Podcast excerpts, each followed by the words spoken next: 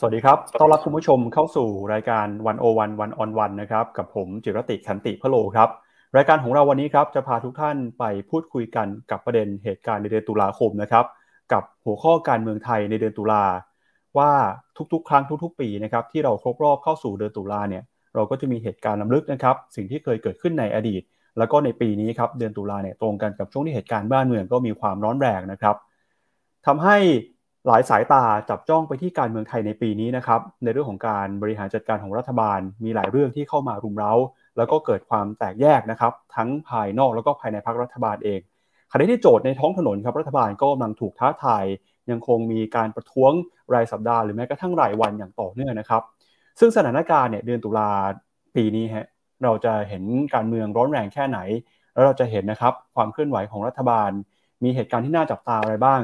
ก่อนหน้านี้สัปดาห์ก่อนหน้าหลายคนพูดถึงนะฮะกับการที่พลเอกประยุทธ์ออกมาบอกว่าจะขอเวลาอีก5ปี เงื่อนไขนี้จะสามารถเกิดขึ้นได้จริงหรือเปล่า หรือแม้กระทั่งการจะยุบสภาเลือกตั้งใหม่ในเร็วๆนี้เนี่ยวันนี้ก็เพิ่งออกมามีการออกมาพูดออกมาปฏิเสธนะครับว่าเรื่องการเลือกตั้งอาจจะยังไม่เกิดขึ้นในเร็วๆนี้นะครับเหตุการณ์การเมืองเดือนตุลาคมในปีนี้นะครับจะมีความน่าสนใจยังไงบ้าง เรามาพูดคุยกันกับแขกรับเชิญในวันนี้นะครับขอเชิญทุกท่านพบกับคุณอาทิกิจแสวงสุขนะครับ หรือว่าพี่ถึกนะครับ มาพูดคุยเรื่องการเมืองกับเราในวันนี้ที่วันโอวันครับ สวัสดีครับพี่ถึกครับ สวัสดีครับ ครับก็ขอบพระคุณนะครับที่ให้เกียรติมาพูดคุยกันในวันนี้นะครับ ครับ ก็ไม่รู้จะพูดอะไรมากเหมือนกัน ก็คุยกันไปเรื่อยๆนะครับ ได้ครับ ก็สัปดาห์ที่ผ่านมาครับ เราเพิ่งจะมีเหตุการณ์นำลึกนะครับ 45 ปี 6 ตุลา19 ไป พี่ถือก็บอกว่าไปร่วมงาน 6 ตุลาในปีนี้ด้วยนะครับ สังเกตว่าหลายคนเนี่ยมองเหตุการณ์ 6 ตุลาในปีนี้ดูเหมือนว่าจะมีความคึกคัก คนรุ่นใหม่มีความตื่นตัวนะครับพี่ถึกในฐานะคนที่ผ่านเหตุการณ์นี้มาแล้วก็เป็นคนเดือนตุลาด้วยนะครับ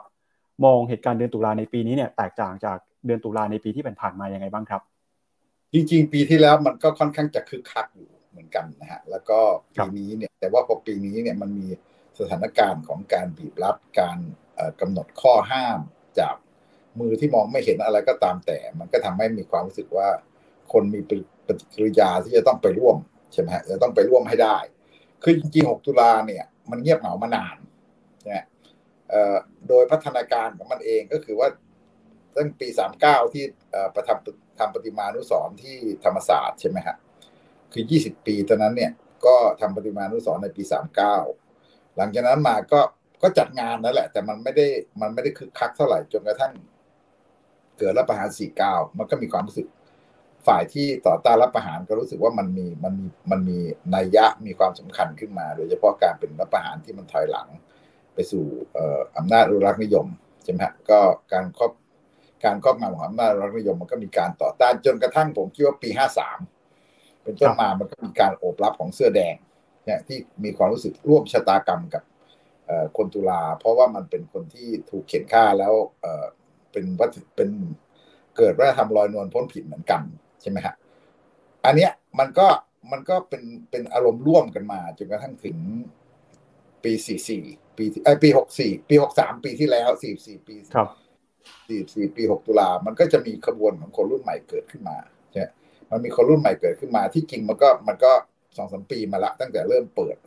บรรยากาศมาเริ่มเปิดหกสองหกสามหกสี่แต่ปีนี้เนี่ยมันก็จะคึกคักมากเป็นพิเศษ เพราะว่ามันเป็นช่วงที่ คนรุ่นใหม่เนี่ยผมคิดว่ามันมีก็คือแกนนำของมอบรัสดรก็ถูกจับกลุ่มคุมขังมันคล้ายๆ กับมันปล่อยเพื่อนเราชูคำขวัญปล่อยเพื่อนเราคล้ายๆ กับคนรุ่น 6 ตุลาเหมือนกันที่ตอนนั้น 18 คนถูกขังอยู่ใช่ไหมถูกคุมขังอยู่ แล้วมันก็มีอารมณ์ร่วมของการที่รู้สึกเรื่องสิทธิเสรีภาพเรื่องสิทธิมนุษยชนใช่ไหมฮะมันก็มันเป็นอารมณ์ร่วมเดียวกันที่มันคล้าย ๆกันว่า คือมันมันมีส่วนมันมีส่วนร่วมมีจุดร่วมแล้วก็มีจุดต่างนะก็คือ คนตุลาสมัยนั้นเนี่ยมันก็จริง ๆ มันก็มาจากกระแสโลกเหมือนกันว่ากระแสโลกมันเป็นช่วงของการที่มันเขาเรียกว่ายุคแสวงหาใช่ไหมฮะยุคที่คนอเมริกันคนหนุ่มสาวอเมริกันมันต่อต้านสงครามเวียดนาม แล้วก็แล้วก็ต่อต้านการเหยียดผิวเรียกร้องความเสมอภาคทางเพศสิทธิสตรีอะไรแบบนี้ใช่ไหมฮะปัจจุบันนี่มันก็มันก็มาคล้าย ๆกัน แล้วก็มันก็เป็นความรู้สึกของคนรุ่นใหม่ที่ต้องการกำหนดอนาคตของชีวิตตัวเองใช่ไหมฮะ ต้องการกำหนดอนาคตของตัวเอง ต้องการมีความเรียกร้องว่ามันมีความรู้สึกว่าต่อต้านไอ้สังคมที่มันแบบคล้ายๆกับว่ามันเบียดขับเรื่องสิทธิมนุษยชน แล้วก็เรื่องความเหลื่อมล้ำเอ่อเรื่องสิ่งแวดล้อมใช่ไหมอันอย่างที่เราเห็นเนี่ยเกตาทุนเบิร์กอะไรต่างๆพลังมันประทุขึ้นมา รอบโลกเหมือนกัน มันเป็นมันเป็นกระแสโลกแล้วมันก็มีกระแสพิเศษในเมืองไทย กระแสพิเศษในเมืองไทยก็คือว่าความถอยหลังของความเป็นประชาธิปไตยหลังจากปีห้าเจ็ดใช่ไหมฮะ รัฐประหารห้าเจ็ดเนี่ย แล้วก็รัฐนูนหกศูนย์เนี่ย มันได้เปลี่ยนความหมายของเออระบอบประชาธิปไตยอันมีพระพระมหากษัตริย์ทรงเป็นประมุขซึ่งเดิมเนี่ย ก็ไม่ได้ถือว่าเป็นประชาธิปไตยที่สมบูรณ์แบบแบบอะไรอยู่แล้วเนี่ย ให้ถอยหลังไปกว่าเดิมอีกใช่ไหมฮะความเป็นประชาธิปไตยมันน้อยลงกว่าเดิม เนี่ย ความเป็นประชาธิปไตยน้อยลงกว่าเดิม แล้วมันก็ไปมันก็ไปกระทบความรู้สึกเรื่องสิทธิเสรีภาพเรื่อง เรื่องสิทธิมชนของคนรุ่นใหม่ที่มีความรู้สึกว่าเฮ้ยมันแบบว่าคล้ายๆกับว่าบางสิ่งบางอย่างมีอำนาจมากเกินไป อันนี้คือสิ่งที่มันกระทบกันขึ้นมาสุดท้ายแล้วมันก็ขึ้นมาสู่ข้อเรียกร้องปฏิรูปสถาบันนะครับอันนี้มันมันก็มันก็เป็นจุดร่วมจุดหนึ่ง ถึงแม้ว่าคนรุ่นตุลาเนี่ยอาจจะไม่ได้บอกว่า อันนี้เป็นอันเดียวแต่คนรุ่นตุลามันก็จะมีหลายเรื่อง เช่นตอนนั้นก็จากกับพรรคนิยมอเมริกาไล่ฐานทัพอะไรต่างๆนี้ด้วยใช่ไหมฮะมันเป็นสถานการณ์ที่มันที่มันมีจุดร่วมบางอย่าง แล้วก็ มันถูกกระทำคล้าย ๆ กัน ผมคิดว่ามันก็เป็นมันเป็นภาพของคนรุ่นใหม่ที่ถูกกระทำคล้าย ๆ กันเอ่อซึ่งไอตอนคนเสื้อแดงเนี่ยก็คือมวลชนประชาธิปไตยใช่ไหมฮะครับแต่แต่คนหกตุลามันคือขบวนการของคนหนุ่มสาวใช่มันมันเพราะเนี่ยเอ่อคนรุ่นใหม่เนี่ยจะมีจุดร่วมทั้งสองจุด แล้วแล้วก็คือแบบเสื้อแดงก็มีจุดร่วมกับทั้งสองจุดใช่ไหมมันก็มันคล้าย ๆ กัน คนตุลาก็ควรจะมีจุดร่วมกับทั้งสองจุด ซึ่งจริง ๆ แล้วอันเนี้ยผมก็คิดว่า คนจำนวนหนึ่งก็ เอ่ออาจจะแบบว่าคนตุลามันเคยมันแตกอยู่แล้ว มันแตกมาแล้ว แต่ว่าไอ้ส่วนที่มันเอ่อกลับมามีอารมณ์ร่วมกับคนรุ่นใหม่เนี่ย ผมคิดว่าก็มีมีพอสมควรเหมือนกันนะฮะคือมองเห็นตัวเองอยู่ในคนรุ่นใหม่ที่ออกมาเรียกร้องในม็อบรัษฎรในม็อบตั้งแต่ปีที่แล้วถึงปีนี้ มันมันก็ปลุกความรู้สึกว่าคนตุลาเองก็มีชีวิตชีวา มีความคึกคักขึ้นมาเหมือนกันนะฮะครับ พี่ถึงบอกว่าเห็นเห็นเออเห็นตัวเอง เห็นคนรุ่นตัวเองอยู่ในอยู่ในคนรุ่นใหม่นะฮะอันนี้อาจจะเป็นจุดร่วมนะครับ จุดต่างครับอะไรคือจุดต่างครับบางส่วน แต่ก็มีจุดต่างครับจุดต่างคืออะไรครับ เออเออพูดกันขำๆเนี่ย เวลาผมไป ผมไปงานหกตุลาเลย ผมไปม็อบแรงแบบนี้ผมจะเห็นแบบเด็กรุ่นใหม่เขาก็จะแบบว่า เออแต่งตัวแบบ เออสบายใจนะคือแบบ มีเสรีภาพมากอะไรต่างเนี่ยแล้วก็คล้ายๆกับว่าแบบบางทีก็ย้อมผมสีอะไรต่างเนี่ยใช่ไหมฮะแล้วคนรุ่นใหม่เขาจะมีวิถีชีวิตแบบของเขาก็คือแบบอะไรอะวิถีชีวิตที่มันแบบเออเราอาจจะเรียกว่าเสรีนิยมมากๆใช่ไหมฮะซึ่งมันมีจุดร่วมจุดต่างนะอย่างเช่น คนคนตุลาเนี่ย ตอนนั้นมันก็มันก็มาจากกระบวนการศึกษาก็ห้ายอใช่ไหมฮะห้ายอนั้นเป็นเสรีภาพในการแต่งตัวใช่ไหมฮะ แต่จริง ๆ แล้วพอพอมันไปอีกสักหน่อยหนึ่งเนี่ยกระบวนการนักศึกษาเนี่ย มันจะศึกษาชีวทัศน์เยาวชนใช่ไหมฮะชีวทัศน์เยาวชนนี่มันก็คือ มันก็คือการปลูกฝังความคิดว่าเราจะต้องไปสู่การเป็นนักปฏิวัติ การเอ่อการที่จะต้องทุ่มเทชีวิตให้กับการปฏิวัติอะไรต่างๆเขาแบบแม้แต่เรื่องแบบมีฟงมีแฟนอะไรต่างๆนี่ก็บางทีแบบบอกว่ามันจะขัดขวางขนทางของการต่อสู้อะไรต่างๆนี่ใช่ไหมฮะยิ่งอันอันนั้นคือแค่เริ่มต้นนะพอเข้าป่ายิ่งยิ่งไปใหญ่อะไรนี่ใช่ไหมฮะ เอ่ออันเนี้ยมันมันเป็นจุดที่เปรียบเทียบเล็ก ๆ ที่มันมันจะขำๆตรงที่ว่าเวลาดูคนรุ่นใหม่เนี่ยเอ่อเราจะเห็นเอ่อแกนนำย้อมผมสีอะไรต่างๆ ก็มีใช่ไหมฮะแต่งตัวตามสบายแล้วก็แบบประเภทแบบเอ่อบางวันเขาก็โพสต์มา โอ้ยอยากมีแฟนอะไรเงี้ยหรือว่าบางวันเขาบอกเดี๋ยวเขาก็จะไปกินอาหารกินอะไรต่างกันแบบคล้ายๆแบบเออมันเป็นชีวิตแบบ อะไรอะชีวิตแบบที่มีความสุขของคนรุ่นใหม่ที่มันอาจจะเรียกว่าชีวิตชิวๆแต่ว่า บางคนก็บอกว่าเนี่ย เพิ่งไปฉีดบทับมาก็มีอะไรต่างเนี่ยเขาก็เขาก็ล้อกันขำๆอะคือแบบคล้ายๆกับว่า เอ่ออันเนี้ยมันเหมือนกับว่าเฮ้ยมันมันมันมันตลกไหมว่าคล้าย ๆ กับว่าเอ่อคนรุ่นใหม่เนี่ยดูอย่างนี้นะแต่ถึงเวลาแล้ว กล้ามากอะถึงเวลาแล้วกล้ามากอะ มันไม่ต่างกับคนรุ่นเก่าที่มันแบบว่าคล้ายๆ กับว่าไอ้คนรุ่นเก่านั่นก็คือแบบ ถึงตอนนั้นก็คือแบบมันถูกบังคับก็เข้าป่าจับปืนกันอะไรอย่างเงี้ยคนรุ่นใหม่เนี่ยเออกล้ามากที่จะท้าทายอำนาจกล้ามากที่จะแบบว่าถึงสุดท้ายแล้วก็ยอมติดคุกใช่ไหมไม่ได้ยอมแต่มันถึงว่าเสี่ยงกล้าเสี่ยงที่จะไปสู่การที่ติดคุกติดตารางอะไรอย่างเงี้ยแล้วเขาก็เขาเป็นคนที่แบบว่าเราจะไปดูวิถีชีวิตดูอะไรต่างๆเราจะพบว่ามันมันเซอร์ไพรส์ใช่ไหมฮะ เด็กหลายๆคนมีฐานะที่แบบพอดีพอสมควรแล้วก็มีชีวิตที่แบบค่อนข้างจะแบบสนุกสบายอะไรอย่างเงี้ยใช่ไหมแต่ว่าทำไมถึงเวลาที่เขาเขากล้าและเขากล้าอย่างแบบไม่ยอม ไม่มีไม่มีพรั่นพรึงเลยอะไรแบบนี้นะคือ คือแบบการท้าทายจนกระทั่งตัวเองต้องต้องเข้าคุกเนี่ยใช่อันนี้เป็นสิ่งที่ผมคิดว่า มันเป็นสิ่งที่เราเห็นแล้วเราก็ทึ่งใช่เออแต่ว่าเปลือกของมองแม้มองจากภาพ ภายนอกเนี่ย มองจากภาพภายนอกเนี่ย มันมีอะไรชวนคิดอยู่ว่าหนึ่งก็คือว่าคนรุ่นใหม่สมัยนี้เนี่ย เติบโตมากจากเทคโนโลยี ซึ่งสมัยเราเนี่ย มันเทียบกันไม่ได้ใช่ไหมสมัยสมัยผมพวกผมเทียบกันไม่ได้ มันก็คือแบบ เอกระบวนการศึกษาเนี่ยใหญ่โตจริงนะฮะ แต่ว่ามันอยู่ในเฉพาะรั้วมหาวิทยาลัย มันแพร่ความคิดออกข้างนอกไม่ได้สุดท้ายมันก็ถูกปิดล้อมแต่ทุกวันนี้เนี่ย กระบวนการของคนรุ่นใหม่เนี่ย มันไม่สาม ไม่สามารถปิดล้อมได้ เพราะด้วยเทคโนโลยีด้วยโลกออนไลน์ด้วยอะไรต่างๆที่มันสื่อสารไปถึงไหนแล้วใช่ไหมฮะขนาดที่จะนัดม็อบได้อะไรก็ใช้อ่าใช่ไหมใช้เครื่องมือสมัยใหม่ใช้อะไรแบบนี้คือใช้ไปหมดละ ผมก็ยังประเภทแบบตามไม่ทันเนี่ยเขาเขาสามารถที่จะไปอย่างนี้ได้แล้ว แล้วอีกอย่างหนึ่งก็คือ เพียงแต่ว่าอีกด้านหนึ่งเนี่ย สิ่งที่มันผมคิดว่าตั้งข้อสังเกตไว้ว่ามันแตกต่าง ซึ่งไม่ใช่ข้อด้อยนะ แต่มันอาจจะเป็นข้อที่ต้องแสวงหากันต่อไปก็คือกระบวนการนักศึกษารุ่นผมเนี่ย มันจะมี เราเรียกว่าอะไรฮะ มันมีเป้าหมายมีแนวคิด มีทฤษฎี แล้วก็มียุทธศาสตร์วิธีที่ชัดเจนมาก คือมันไปสู่การที่แบบว่าเป้าหมายเนี่ย สุดท้ายแล้วมันก็คือมันไปสู่เรื่องของการที่เป็นมีมีสังคมอุดมคติ อย่างเช่นสังคมนิยม มันมีชัดนะฮะมันมีชัดแล้วมันบอกว่าเราต้องไปถึงจุดนั้น เราต้องไปถึงจุดนั้น แล้วก็เออมันจะมียุทธศาสตร์วิธีมาตั้งแต่สมัยนั้นพรรคคอมมิวนิสต์มันก็จะมีชนบทล้อมเมือง มันจะมีรูปแบบสังคม เราจะปกครองประเทศแบบไหนอะไรต่างๆ เนี่ย มันมีหมดใช่ไหมฮะมันมีหมดแล้วเออมันมีรูปการจัดตั้งที่เข้มแข็ง มีรูปการจัดตั้งเข้มแข็งคือมันไม่มันมันมันมันมีการแบบคล้ายๆกับว่า เออเรียกว่า ทำงานความคิดกันอย่างลึกซึ้ง แล้วก็มีการรวมรวมรวมหมู่ แล้วก็มีการจัดขบวน อย่างเช่นผมอยู่ในชุมนุมวรรณศิลป์ที่ธรรมศาสตร์มันก็จะมียิบแนวร่วมยิบเอ็ดองค์กร แล้วก็จะมีพรรคพลังธรรมยุงทองแนวประชาอะไรต่างๆเนี่ยใช่ไหมฮะแล้วมีการจัดตั้งกันอย่างแบบที่ค่อนข้างจะชัดเจนเอ่อสมมติถ้าไปม็อบเนี่ยเราก็จะสลับกันกลับบ้านไปอาบน้ำแล้วเดี๋ยวกลับมาเปลี่ยนกันใหม่อะไรต่างๆนี่มันมีมันมีมันมีอย่างนี้แต่แต่ถ้าเราดูขบวนคนรุ่นใหม่เราจะเห็นว่า ก็คือแบบ มาเป็นระลอกระลอกใช่ไหมมาเป็นระลอกระลอก แล้วก็แบบว่าไม่ได้มีเขาไม่ได้มีองค์กรอะไรเลยเขาไม่ได้มีองค์กรอะไรเลย และขณะเดียวกันเขาก็ไม่มี เอ่อยังไง อะ มันเหมือนกับเปรียบเทียบคล้าย ๆ กับว่าเขาไม่ได้มี เอ่อโครงสร้างของของแนวทางของสังคมใหม่ที่คิดอะเข้าใจไหมฮะหมายถึงว่า ไอ้คุณจะเปลี่ยนแปลงประเทศยังไง ไม่ต้องไปถึงสังคมนิยมเข้าใจไหม ไม่ต้องไปถึงสังคมนิยม เอาแค่ว่าคุณจะเปลี่ยนแปลงประเทศยังไงแล้ว แล้วคุณต้องการจะมีนโยบายต่อประเทศนี้ยังไงที่มันเป็น เอ่อที่หมายถึงว่าปฏิรูปสถาบันปฏิรูปกองทัพปฏิรูปศาลอะไรต่างๆเนี่ยแล้ว โครงสร้างของมันเนี่ย เราจะเป็นยังไงทางเศรษฐกิจทางอะไรต่างๆเนี่ย มันจะเป็นยังไงเนี่ย มันมันไม่ชัดนะครับ เรายังไม่มีคำตอบเรื่องพวกนี้ เออ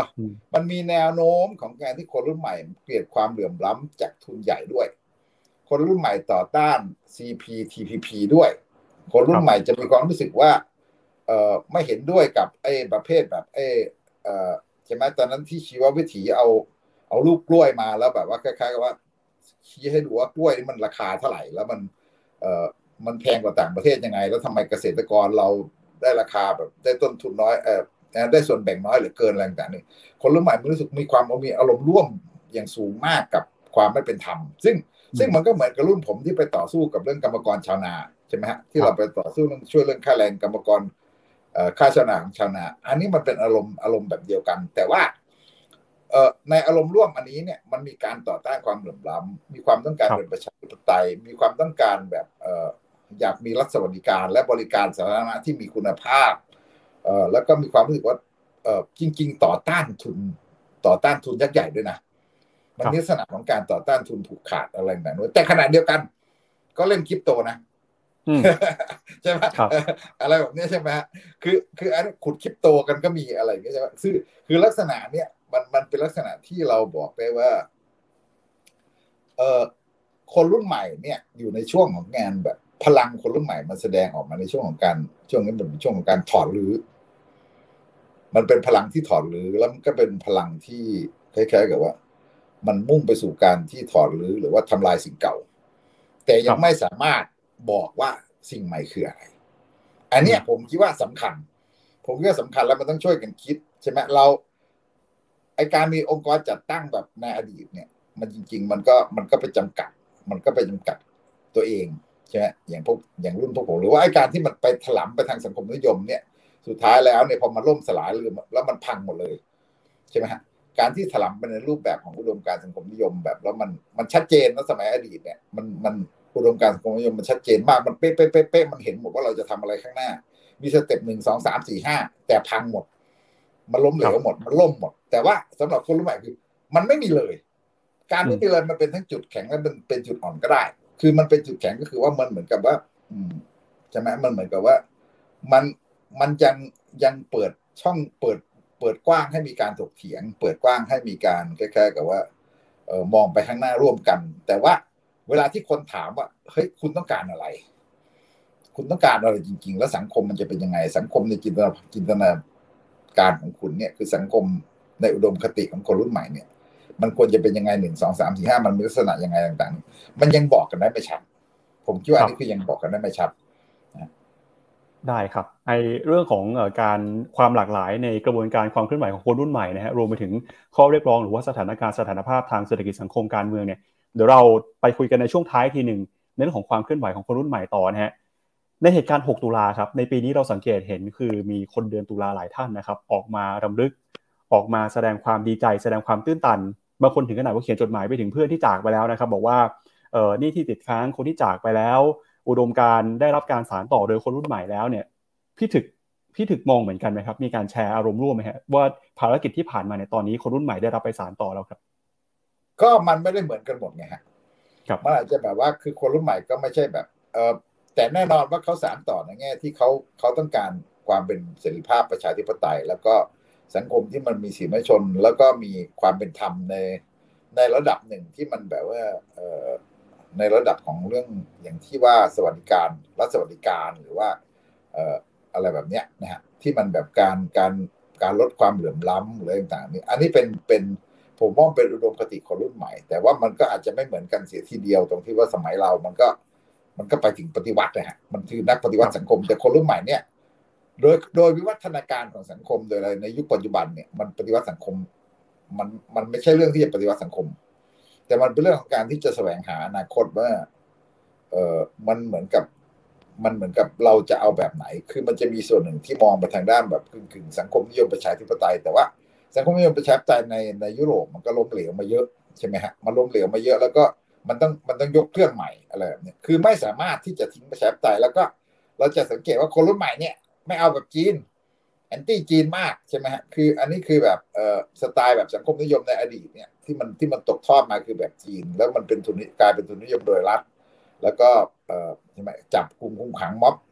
ฮ่องกงแล้วขู่จะบุกไต้หวันอะไรต่างๆเนี่ยเอ่อแล้วก็เป็นล่าลานไปทั่วโลกอะไรเงี้ยคือลักษณะแบบนี้คนก็ไม่เอาใช่ไหมฮะนั้นคนรุ่นใหม่ในเชิงอุดมคติเนี่ย ผมคิดว่าเขาถ่ายทอดแต่เขากว้างเขาพร้อมที่จะไปอย่างกว้าง แบบคล้ายๆว่า มันมีอะไรกว้างแล้วก็แสวงหากันต่อไป คือมันยังเป็นยุคที่มันมันมีความแสวงหาเยอะอยู่นะผมคิดว่ามันมีมันมีลักษณะของการแสวงหาเยอะอยู่ แต่ว่าเป้าบางอย่างมันชัดเจน อย่างเช่นเรื่องของการต่อต้านเผด็จการนะเรื่องของการไล่ประยุทธ์ เรื่องการที่จะแบบว่าทำให้รับนูนระรับใจเรื่องของการที่ปฏิรูปสถาบัน อันนี้มันชัดเจนนะยกเลิกหนึ่งหนึ่งสองอะไรแบบนี้นี่คือสิ่งที่สิ่งที่เขาชัดเจนนะครับ แล้วพอมาเป็นเหตุการณ์บ้านเมืองในตอนนี้นะครับในรัฐบาลของพลเอกประยุทธ์เนี่ย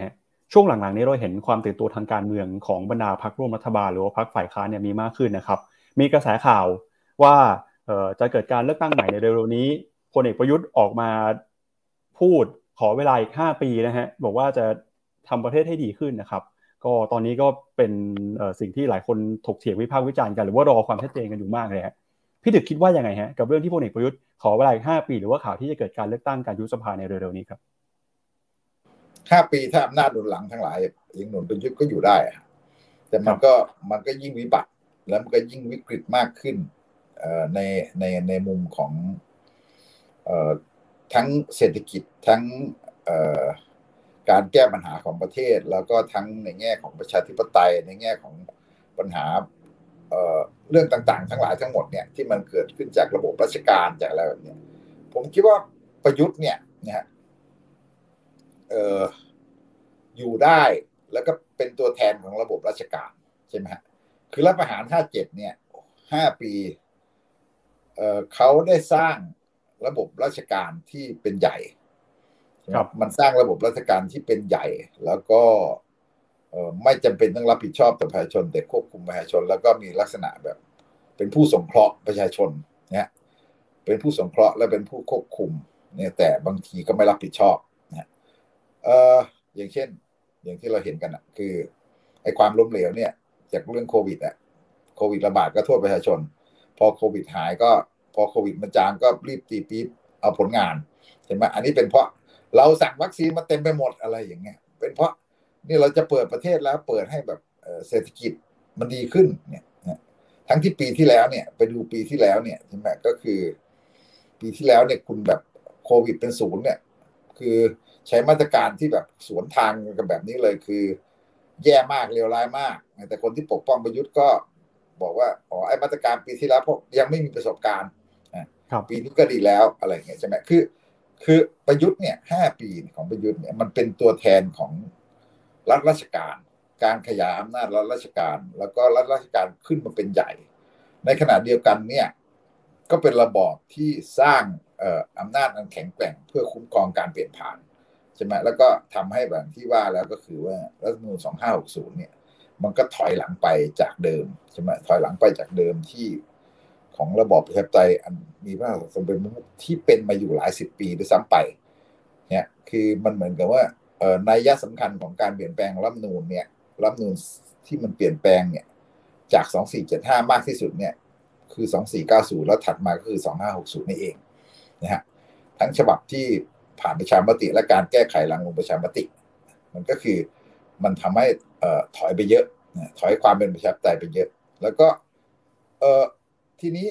ประยุทธ์เนี่ยระบอบประยุทธ์มันก็คือการที่รับประหารสืบทอดอำนาจนะฮะ เคลื่อนผ่านเข้ามาสู่ประชาธิปไตยเอาการเลือกตั้งเป็นเหมือนกับแบบเราเรียกว่าประชาธิปไตยปลอมใช่ไหมฮะก็คือผ่าน 250 สว ผ่านอะไรต่างเนี่ยทั้งกลไกองค์กรอิสระทั้งการที่ประยุทธ์ลงเลือกลงเป็นแคนดิเดตนายกภายใต้การที่ตัวเองเป็นหัวหน้ารับประหาร แต่มันต้องพึ่งนักการเมือง ครับ มันต้องอาศัยนักการเมืองก็จึงไปดึงนักการเมืองเข้ามาใช่ไหมแล้วก็ดึงนักการเมือง ซึ่งเราก็รู้กันว่า วิถีของนักการเมืองที่เขาดึงเข้ามา มันก็คือวิถีนักการเมืองอุปถัมภ์ใช่ไหมนักการเมืองระบบบ้านใหญ่ดูแลชาวบ้านงานศพงานบวชอะไรต่างๆก็คือเขาก็ดูแลชาวบ้านแหละ แต่หมายถึงว่า การดูแลชาวบ้านแบบที่ต้องเอารถแบ็คโฮไปขุดถนนไปอะไรตามตามหน้าฝนการไปแบบดูแลเรื่องนั้นเรื่องนี้ไอ้ที่มันแบบว่าที่มันเป็นปัญหา เดี๋ยวประเภทแบบไปของงบสร้างฝายสร้างสะพานอะไรต่างๆเนี่ยนะฮะมันคือระบบอุปถัมภ์ใช่ไหมระบบอุปถัมภ์ซึ่งมันต้องใช้ ต้นทุน มันต้องมีต้นทุนนะมันต้องมีแบบจ่ายเบี้ยค่าน้ำมัน มันต้องมีหัวหน้าแก๊งกวนเข้ามาเป็นรัฐมนตรีใช่ไหมฮะซึ่งจริง ๆ ระบบเนี้ยมันอยู่มาตั้งแต่ก่อน 40 ตั้งแต่ปี 20 กว่ามันก็เป็นระบบนี้มา แต่ว่ามันเริ่มแตกสลายตอนที่มันเกิดไทยรักไทยหาเสียงนโยบายด้วยความนิยมในตัวพรรคในตัวคุณทักษิณอะไรก็ตามแต่ มันกลายเป็นไปสู้กับเรื่องนั้น แต่พอพอพลังประชารัฐมาเนี่ยมันคือสู้เรื่องนี้โดยตรงใช่ไหมแล้วก็เออ มันก็เกิดความขัดแย้งระหว่างพลังประชารัฐกับประยุทธ์ซึ่งเป็นตัวแทนของอำนาจราชการใช่ไหมอำนาจราชการเนี่ย ไม่ยอมให้นักการเมืองเข้ามามีบทบาทมากเนี่ยไม่ยอมให้นักการเมืองเข้ามามีบทบาทมาก มีโคต้ามีอะไรบ้างแต่เหมือนกับว่าเขาก็จะกลุ่มอำนาจของของส่วนราชการอยู่โดยเฉพาะอย่างยิ่ง เช่น ทหารตำรวจเราไม่ต้องสงสัยเลยใช่ไหมตำรวจองค์กรกระบวนการทางด้านยุติธรรมอะไรต่างๆนี่ก็คือกลุ่มอำนาจไว้หมด แล้วก็มหาไทยด้วยใช่ไหมขณะที่พวก นักการเมืองเนี่ยต้องการพึ่งพามหาไทยต้องการอะไรต่างๆเนี่ยใช่ไหมเราก็จะเห็นว่านักการเมืองก็อยากจะมีส่วนเกี่ยวข้องในเรื่องคุณแต่งตั้งโยกย้ายผู้ว่านายอำเภออะไรต่างๆใช่ไหมเพราะว่ามันเป็นฐานเสียงของเขาครับอันนี้คือความขัดแย้งที่มันเกิดขึ้นในพรรคพลังประชารัฐ ซึ่งมันไม่ใช่เรื่องระหว่างประยุทธ์ประวิตรประยุทธ์ธรรมนัตมันเป็นเรื่องระบบ มันเป็นเรื่องเชิงระบบว่าตกลงแล้วเนี่ยใช่ไหมฮะพรรคราชการเนี่ย ยอมแบ่งพื้นที่ให้กับพรรคพลังประชารัฐหรือเปล่าเนี่ยแล้วในขณะที่ ประชาธิปัตย์หรืออะไรต่างๆเนี่ยพรรคภูมิใจไทยเนี่ยก็ได้แบ่งไปในส่วนของตัวเอง แล้วก็จะทำมาหาอะไรก็ตามแต่ก็รู้สึกว่าจะมีอิสระเสรีภาพของตัวเองพอสมควร แต่พลังประชารัฐไม่มีมันถึงเกิดความขัดแย้งขึ้นมาใช่ไหมฮะผมคิดว่าภาพลักษณ์ของประยุทธ์ที่มันเป็นตัวแทนของระบบราชการเนี่ยมันเห็นชัดมาก คือคือคือมันเป็นตัวแทนตรงที่ว่าขึ้นมายืนแบบที่เราไปเห็นเยี่ยมเยียนประชาชนอะไรต่างๆเนี่ยก็คือขึ้นมายืนแบบ คุณเป็นผู้มีพระคุณเนี่ยอันดับแรกเป็นผู้มีพระคุณต่อประชาชน แล้วก็อันที่สองก็คือว่าประชาชนผิดก็ด่าเอ่ออะไรแบบ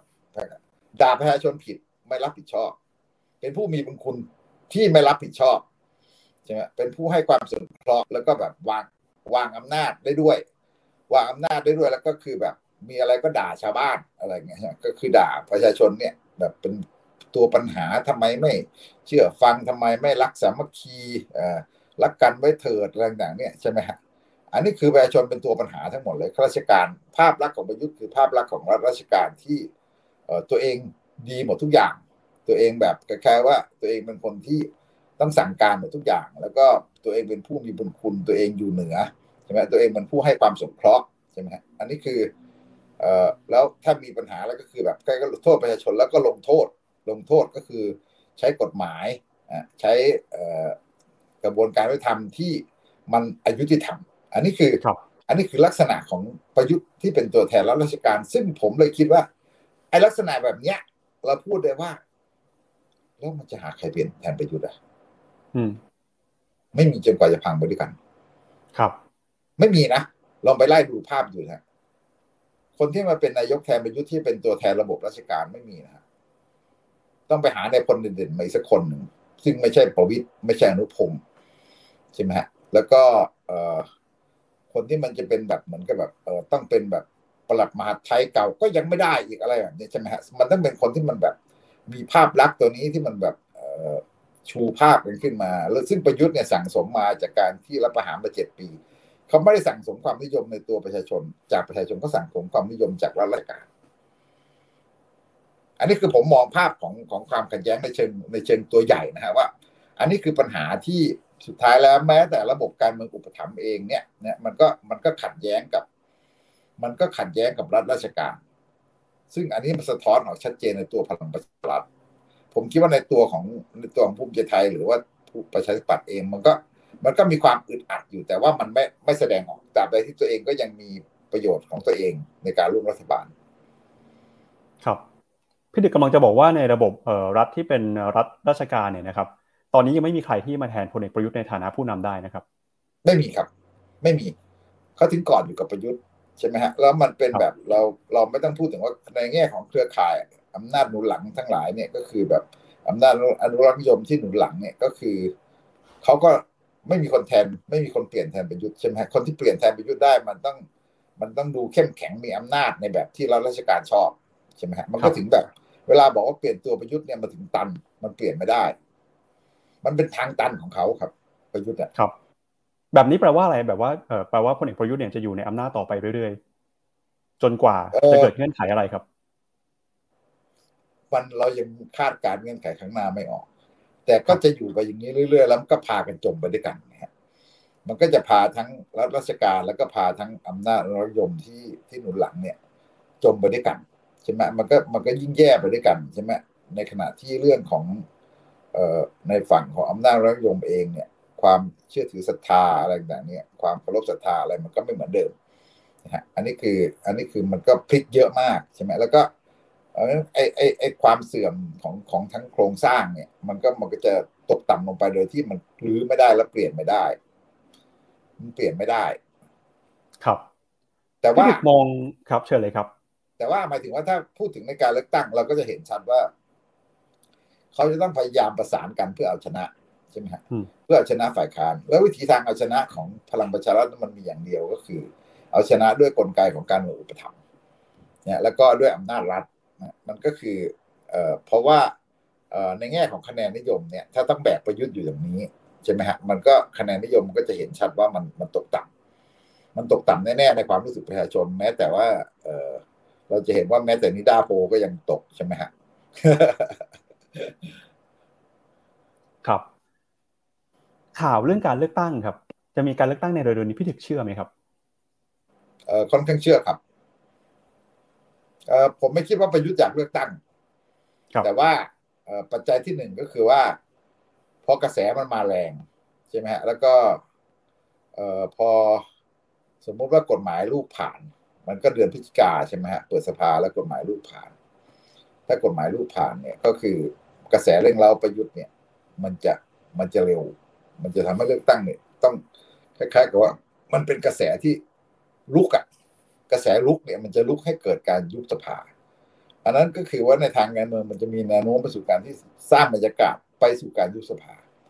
การการสร้างบรรยากาศไปสู่การยุบสภาเนี่ย มันก็ทุกทุกพักก็พยายามจะช่วยกันทำ ใช่ไหมฮะแม้แต่พักรัฐบาลก็ดูเหมือนจะแบบโอ้ออกมาชูจุลินพร้อมเป็นนายกอะไรต่างเนี่ยเอ่อออกมาชูอนุทินพร้อมเป็นนายกอย่างเงี้ยใช่ไหมฮะมันก็มันก็มีลักษณะของการที่สร้างบรรยากาศของการไปสู่การใกล้ยุบสภาใช่ไหมฮะทีนี้เอ่ออันที่สองก็คือผมก็คิดว่าโดยตัวรัฐบาลเองที่ปฏิบัติการจิตวิทยาที่เขาทาอยู่ตอนนี้ถ้าเขารู้นะครับ เขาก็ควรจะรู้ว่า เออเศรษฐกิจ มันตอนนี้มันคือการขายฝันใช่ไหมขณะนี้มันคือการขายฝันทำให้ดูว่าอุ้ยมันเป็นไป เออเหมือนกับแบบประยุทธ์ประกาศเมื่อคืนน่ะ ที่จะเปิดประเทศอะไรต่างหุ้นมันก็ขึ้นอะไรเงี้ยใช่ไหมฮะคนก็มีความรู้สึกว่ามีความหวังพวกภาคธุรกิจอะไรต่างๆคือ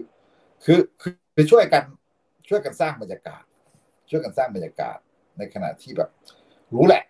ว่ามันมันมันมันยังแย่อยู่ แต่การช่วยกันสร้างบรรยากาศเนี่ยมันก็คือแบบช่วยกันแบบแล้วคนมันก็เบื่อด้วย เราจะเห็นว่าประชาชนเนี่ยอัดอั้นมาก คนออกมาแห่มาที่มันไปเที่ยวไปต่างๆ เนี่ย ไปเที่ยวตามที่ต่างๆ หรือไปกินข้าวไปร้านอาหารต่างๆก็คือว่ามันอัดอั้นมากมันก็เป็นบรรยากาศอย่างนี้ที่มัน ที่มันจะรู้สึกว่าทำให้รัฐบาลรู้สึกใช่ไหมฮะแบบได้ได้คะแนนอะไรอย่างเงี้ยเขาจะรู้สึกเขาได้คะแนน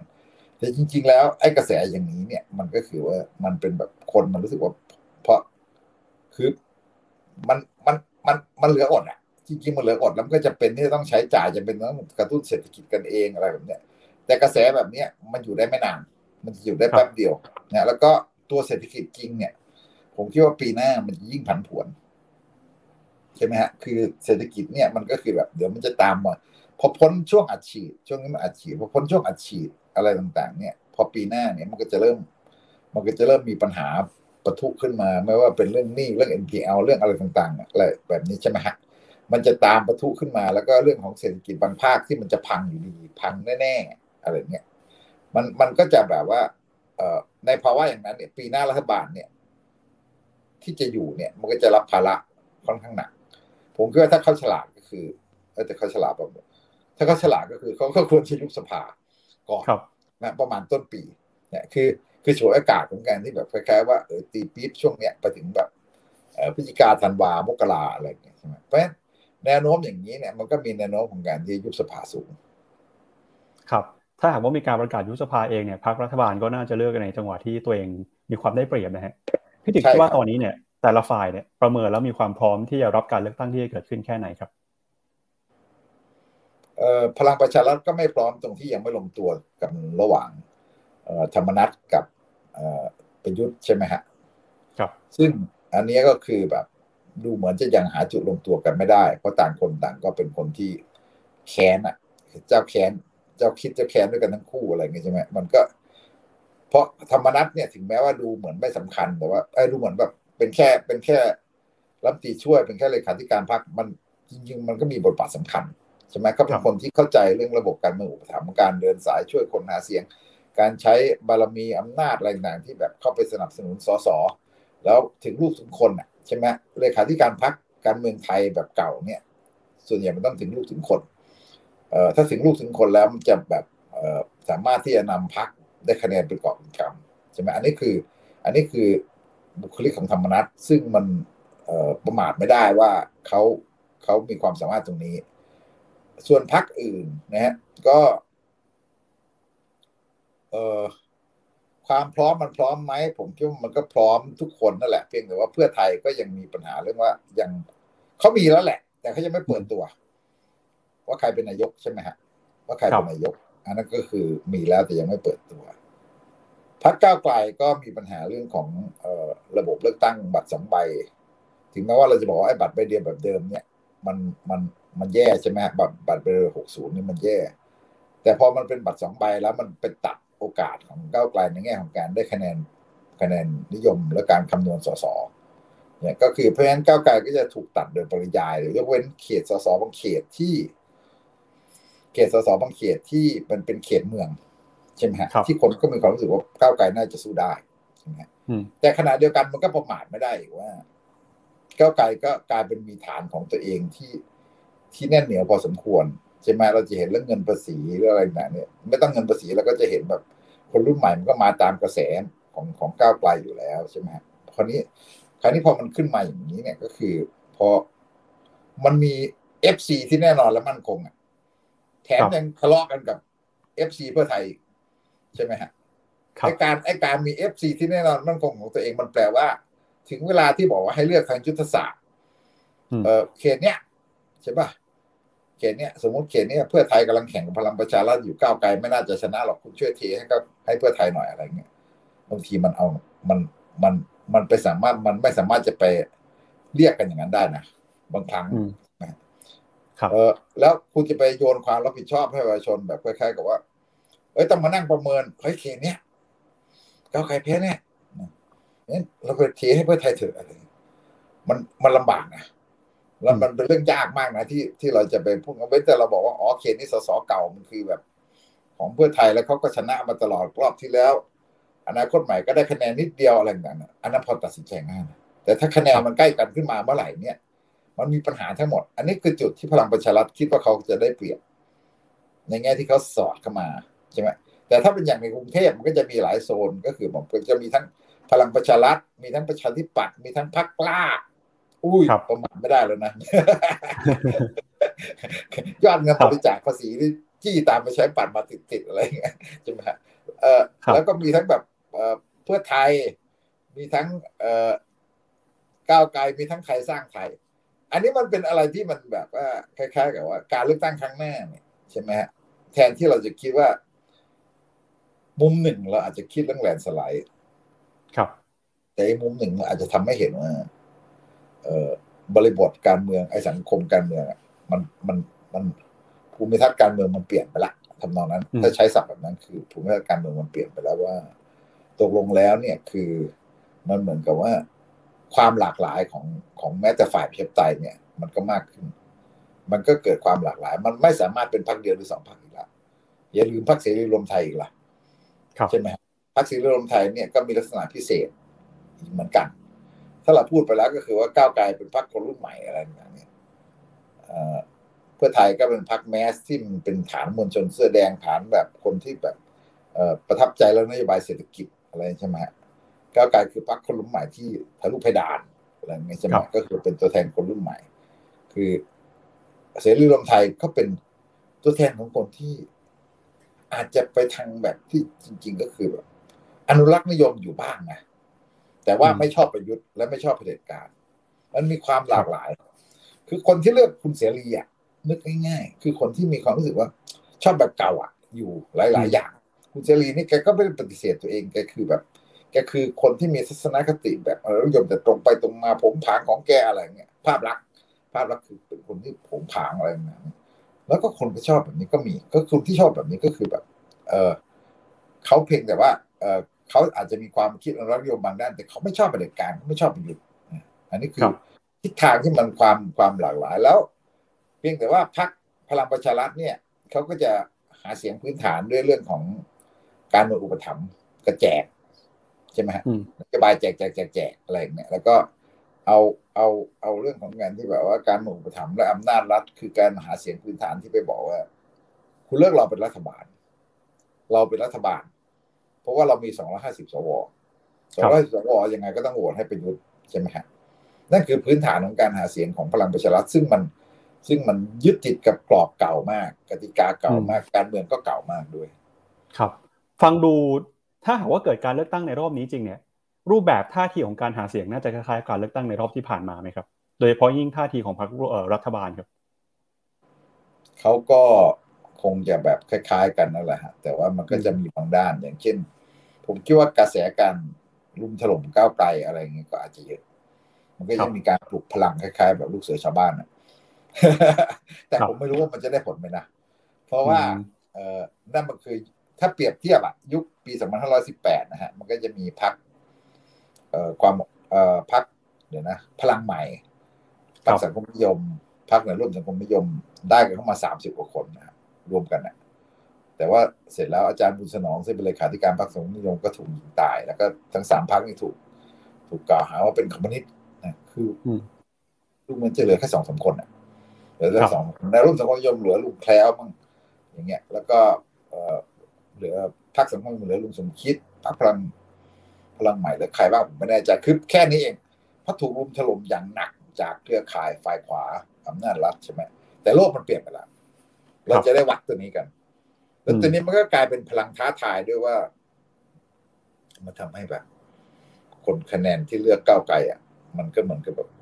มันก็จะเลือกก้าวไกลโดยไม่ยอมเอ่อเอาตามยุทธศาสตร์อยู่ดีอะไรเนี่ยยุทธศาสตร์ที่บอกว่า มันก็แบบเอ่อแลนสไลด์ไว้ก่อนแล้วเนี่ย มันก็มันก็ลำบากอยู่ดี อันนี้คือ อันนี้คือประเด็นที่มันมันคือเหมือนกับคนก็วิเคราะห์ว่าเหมือนกับแบบว่า เออเลือกตั้งกทม ใช่ไหมคุณชาติชาติก็โผล่มาแน่ๆถ้าไม่มีคนแข่งอะไรเงี้ยคือ คือถ้ามีคู่แข่งแค่ฝั่งตรงข้ามแต่ถ้ามีก้าวไกลโผล่เข้ามา คนก็รู้สึกว่าตัวลงคุณชาติชาติจะชนะ หรือพลังประชารัฐจะชนะใช่ไหมแล้วเสร็จแล้วไอ้พวกนึงก็จะไปโทษก้าวไกลส่งทำไมอะไรเงี้ยครับ ในรอบนี้ครับ คนที่จะเป็นแคนดิเดตนายกรัฐมนตรีเนี่ยถ้าหากว่าฟังพี่ถึกวิเคราะห์มาก็พลังประชารัฐก็น่าเป็นพลเอกประยุทธ์คนเดิมนะครับ ไม่น่าจะมีอะไรเซอร์ไพรส์ผมผมคิดว่าเว้นแต่ว่ามันมีเซอร์ไพรส์อย่างสุดๆเซอร์ไพรส์อย่างสุดๆก็คือเป็นการเปลี่ยนตัวโดยความยอมพร้อมใจเอ่อไม่ให้ยอมแบบแบบเป็นฉันทามติของเครือข่ายอำนาจทั้งหลายที่จะหาคนอื่นมาแทนซึ่งเราพูดง่าย ๆ ว่าหายากหายากมากใช่ไหมฮะคนที่จะมีบารมีทางปกครองทางอะไรต่างๆในฝั่งเขาอะนะ ไม่ใช่บารมีประชาชนเนี่ย บารมีต่อฝั่งอนุรักษ์นิยมด้วยกันอะไรต่างๆเนี่ย ที่มันจะเทียบเท่ากับประยุทธ์เนี่ยมันหายากนะฮะหายากมากเลยแล้วในฝั่งของครับ ในฝั่งของประชาชนแล้วครับ คะแนนเสียงของประชาชนในรอบนี้เนี่ย ยังมีคนที่สนับสนุนพลังประชารัฐอยู่เหมือนรอบที่แล้วเนี่ยหรือว่ามีคะแนนเสียงเพิ่มขึ้นหรือลดลงยังไงพลเอกประยุทธ์ที่อยู่ในอำนาจมาหลายปีเนี่ยจะจะส่งผลต่อการตัดสินใจของฐานประชาชนพลังประชารัฐในรอบนี้ด้วยไหมครับพ ลังประชารัฐอาจจะได้มากขึ้นนะเราไม่ได้ประมาทขนาดนั้นคือคือความเข้มแข็งของของอำนาจรัฐความเข้มแข็งของเอ่อการที่สสพวกนี้เขาก็เขาก็ขยันลงพื้นที่นะครับเขาไม่ใช่ไม่ขยันเขาก็ลงพื้นที่เขาก็มีเครือข่ายเขาก็ดูแลพื้นที่อะไรเงี้ยดูแลคนในชุมชนของตัวเอง เราก็ต้องเข้าใจว่าสสเนี่ยมันก็มีในระบบอุปถัมภ์เองมันก็มีข้อดีของเขาเอง มันก็ไม่ใช่ว่าเขา อ่อนอ่อนได้ไปเสียหมดใช่ไหมฮะครับเอ่อเพราะฉะนั้นเนี่ยแล้วครั้งนี้บางทีก็คือแบบครั้งที่แล้วเนี่ยบางครั้งก็คือแบบอนาคตใหม่มันเซอร์ไพรส์ด้วยนะต้องอย่าลืมว่าบางครั้งเนี่ยเขาบางจุดที่ชนะเนี่ยเพราะเขาเขาไม่คาดคิดอืมพวกบ้านใหญ่ไม่คาดคิด ใช่ไหมฮะ ในปีหกสองอะเพราะฉะนั้นปีนี้เขาไม่ประมาทอย่างเงี้ย มันก็มันก็จะแบบว่า เออแล้วการแข่งขันกันในระบบบัตรสองใบเนี่ย มันจะมันจะไม่ใช่การที่ บัตรใบเดียวมันบังคับให้ทุกพักต้องส่ง แต่ละเขตมันจะมีอยู่ประมาณสิบกว่า ผู้สมัครสิบกว่าคนใช่ไหมฮะ ที่มันจะต้องออรู้ว่าถึงนาทีสุดท้าย รู้ว่าแพ้ก็ต้องทุ่ม รู้ว่าแพ้ก็ต้องทุ่มเพื่อเอาคะแนนให้พักพักก็จะแบบดันหลังเต็มที่ใช่ไหมฮะงั้นมันก็จะแบ่งกันไปมั่งสามหมื่นสองหมื่นหนึ่งหมื่นอะไรต่างๆบางทีคนชนะก็ชนะแค่สามหมื่นแต่รอบนี้มันจะไม่ใช่ละ มันจะเหลือแค่ตัวเต็งสองสามตัว ในโค้งสุดท้าย ในตัวบัตรในตัวบัตรสสใช่ไหมงั้นถ้าเราถามอย่างเงี้ยผมคิดว่าพลังประชารัฐเนี่ยเขาเขาไม่ใช่ย่อยเหมือนกันเพราะฉะนั้นไอ้ไอ้ลักษณะแบบนี้เนี่ยเขาประมาทเขาไม่ได้ ผมคิดว่าเขาได้ อาจจะมากขึ้นด้วยเขาก็คิดว่าเขาได้มากขึ้นไม่งั้นเขาจะมาแก้เป็นบัตรสองใบทำไมใช่ไหมครับพวกที่จะกระทบก็คือภาคกลางจริงๆผมคิดว่าประชาปัตต่างหากที่จะกระทบ ครับ กระทบเยอะด้วย ใช่ไหมเออ ก้าวไกลกระทบในเชิงกติกาครับเพราะว่าเออเพราะว่าตัวตัวที่โอกาสชนะสสเขตจะน้อย แต่ว่า แต่ว่าผมคิดว่าคะแนนของงานของการการพิสูจน์คะแนนว่า เราสนับสนุนพรรคที่ต้องการเปลี่ยนแปลงโครงสร้างเนี่ยอะไรเนี่ยมันคะแนนของของปฏิริษีเนี่ย มันจะมันจะเยอะเยอะพอสมควรเนี่ยถึงแม้ว่าอาจจะไม่ได้เยอะมากแต่ว่าก็เยอะพอสมควร อันนี้คือ อันนี้คือพลังมันจะแสดงออกที่ตัวนั้นใช่ไหมฮะเอ่อ เพราะฉะนั้นเนี่ยไอ้ระบบอุปถัมภ์เนี่ยมันจะกลับมา แล้วก็จะเป็นมันก็จะเป็นพิษภัยต่อไปในในช่วงต่อไปอีกว่าตกลงแล้วคุณจะอยู่ด้วยกันยังไง แล้วก็ระบบราชการเนี่ยก็ชอบอ้างอ่อดอ้างสินธรรมอะไรเงี้ยใช่ไหมสินธรรมบางหน้า เพราะฉะนั้นเนี่ยระบบราชการกับระบบอุปถัมภ์เนี่ยก็คือแบบมันก็มันก็ต้องหาทางลงด้วยกันให้ได้กับการเมืองอุปถัมภ์ของนักการเมืองครับท่าทีของพรรคร่วมรัฐบาลในรอบนี้บ้างครับ ภูมิใจไทยกับประชาธิปัตย์ฮะรอบนี้จะเป็นยังไงครับ จะสนับสนุนพลเอกประยุทธ์ ในตำแหน่งนายกรัฐมนตรีร่วมมือกับพลังประชารัฐต่อไปไหม หรือว่าจะมีอะไรเซอร์ไพรส์หรือเปล่าครับ ผมว่าเขาไม่เปลี่ยนนะครับแต่ว่าเวลาเวลาเขาหาเสียงเขาก็จะไปก็คงไม่พูดว่าหาเสียงไปเพื่อให้ประยุทธ์เป็นนายกมั้งมันไม่มีศักดิ์จริง ๆ ก็จะบอกว่าไม่มีศักดิ์ศรีก็ไม่มีอยู่แล้วแหละ แต่ว่าคือก็คงแบบจำเป็นอะ เอ่อยังไงก็จะต้องบอกว่าหาเสียงเพื่อให้พักตัวเองเป็นนายกอะใช่ไหมแต่ถึงสุดท้ายแล้ว มันก็จะเอ่อจับไปทางนู้นอยู่ดี เว้นแต่ว่าเอ่อฝั่งคะแนนมันก้ากึ่งใช่ไหมคะแนนมันก้ากึ่ง เพื่อเอ่อพักอย่างภูมิใจไทยก็ยังมีโอกาสที่จะร่วมกับเพื่อไทยได้เห็นไหมจะสังเกตว่า แน่นอนว่าเวลาเราพูดว่าสมมติมันมันคะแนนมันสูสีกันอะไรแบบเนี้ย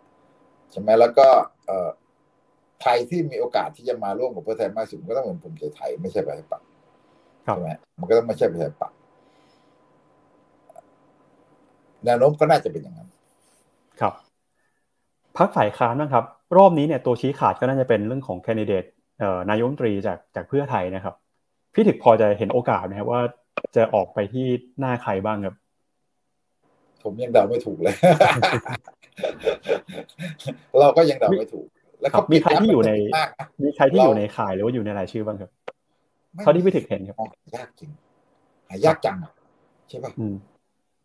ไม่รู้อะแต่คุณทักษิณเขาเก่งในเรื่องการสีบเก้าวันเป็นนายกไม่ใช่หรอผมคิดว่าเดี๋ยวเขาก็เขาก็ทำได้ แต่ว่ามันก็คือเรื่องของการกำหนดนโยบายเรื่องของเรื่องของการที่นโยบายทางเศรษฐกิจใช่ไหมฮะนโยบายทางเศรษฐกิจที่เขาจะทำยังไงที่จะเอาชนะใจคน โดยเฉพาะคนมันเบื่อประยุทธ์มากแล้วอะโดยกรอบนโยบายของประยุทธ์โดยอะไรเนี่ยนี่คนก็รู้สึกว่ามันล้มเหลวหมด แต่ว่าโดยภาวะจำยอมหรือโดยอะไรต่างคือคือในการต่อสู้ของเรารอบนี้เนี่ย มันไม่ใช่เรื่องปกตินะครับ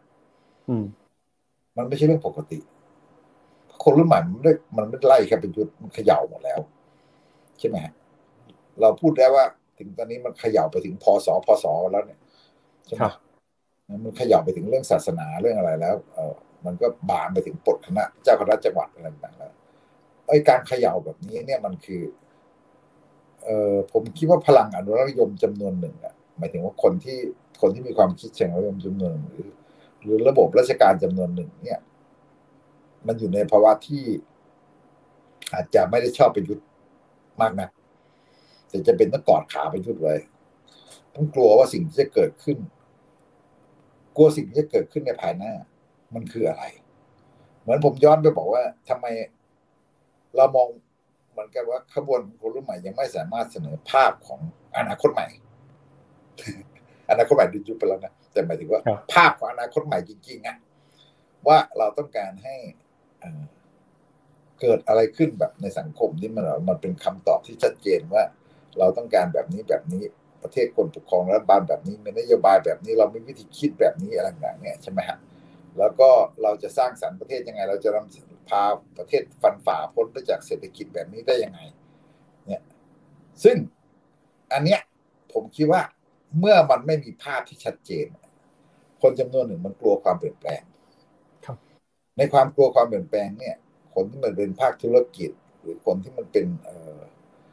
คนที่มันแบบคล้ายๆว่าเขามีผลประโยชน์ในเรื่องนั้นเขาก็กลัวความเปลี่ยนแปลงแล้วเขาก็กอด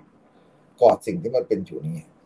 ทั้งที่เขาอาจจะไม่ได้เต็มใจนักหรอก แต่เขาจำเป็นต้องกอดสิ่งที่มันเป็นอยู่ตอนนี้ เพราะเขากลัวว่าความเปลี่ยนแปลงมันจะรุนแรงเกินไปมันจะร้ายแรงเกินไปแล้วมันจะประเทศมันจะแบบว่า ไม่รู้ยิ่งมองไม่เห็นอนาคต อันนี้คือ อันนี้คือสิ่งที่มันเกิดขึ้นใช่ไหมฮะงั้นเนี่ยมันก็คือแบบว่าเราก็ยังเหมือนกับว่าไอ้การนำเสนอภาพอนาคตเนี่ยผมคิดว่ามันเป็นเรื่องสำคัญ การเสนอภาพอนาคตอนาคตใหม่ ครับ ซึ่งก้าวไกลก็ยังนำเสนอไม่ได้ใช่ไหมส่วนเพื่อไทย ก็อย่างที่รู้กันว่า ก็มีข้อจำกัดบางประการ ซึ่งเพื่อไทยก็ไม่สามารถกระแทกชนกับอะไรกับอำนาจได้เพื่อไทยก็มีข้อจำกัด คือไม่สามารถกระแทกชนระดับ ตรงๆกับอำนาจพยายามที่จะเปลี่ยนแปลงได้แค่บางอย่าง แล้วก็ครับขอแค่เข้าไปแทนที่ไปดู ครับจากข้อจำกัดที่พี่พี่ถึกพูดถึงนะฮะแล้วก็รวมไปถึงความแตกต่างในเรื่องของการเคลื่อนไหว ทั้งในสภาแล้วก็นอกสภาของทั้งสองพรรคฝ่ายค้านก็คือพรรคเพื่อไทยกับพรรคก้าวไกลเนี่ยนะครับ รอบนี้พี่ถึกพูดไว้ก่อนว่าเอออาจจะทำให้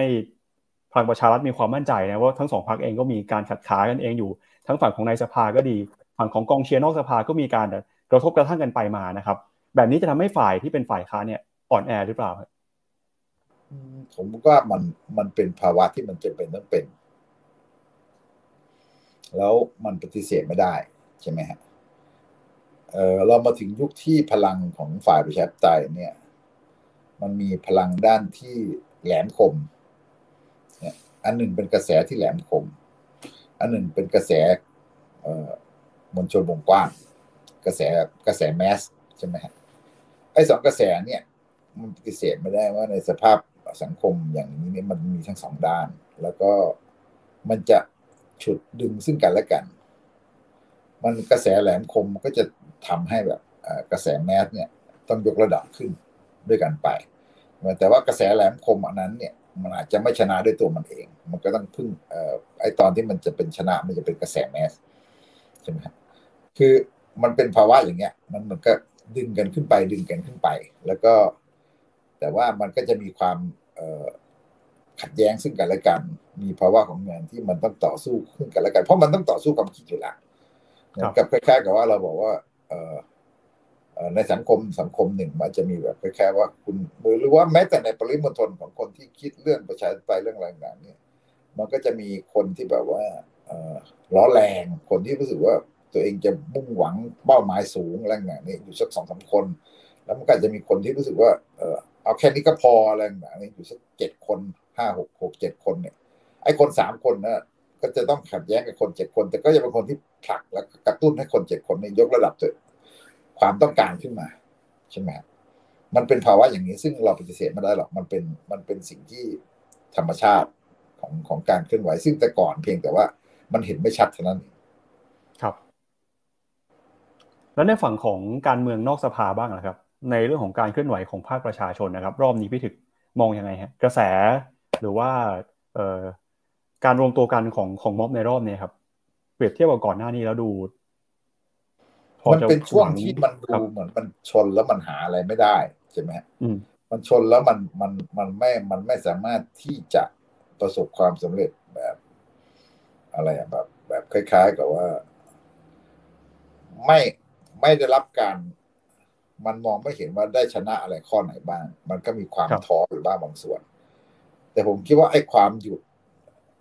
ความเสื่อมมันไม่หยุด การตอบโต้ต่อความเสื่อมของของอำนาจเนี่ย มันไม่ได้จุด แล้วเออเพราะฉะนั้นมันก็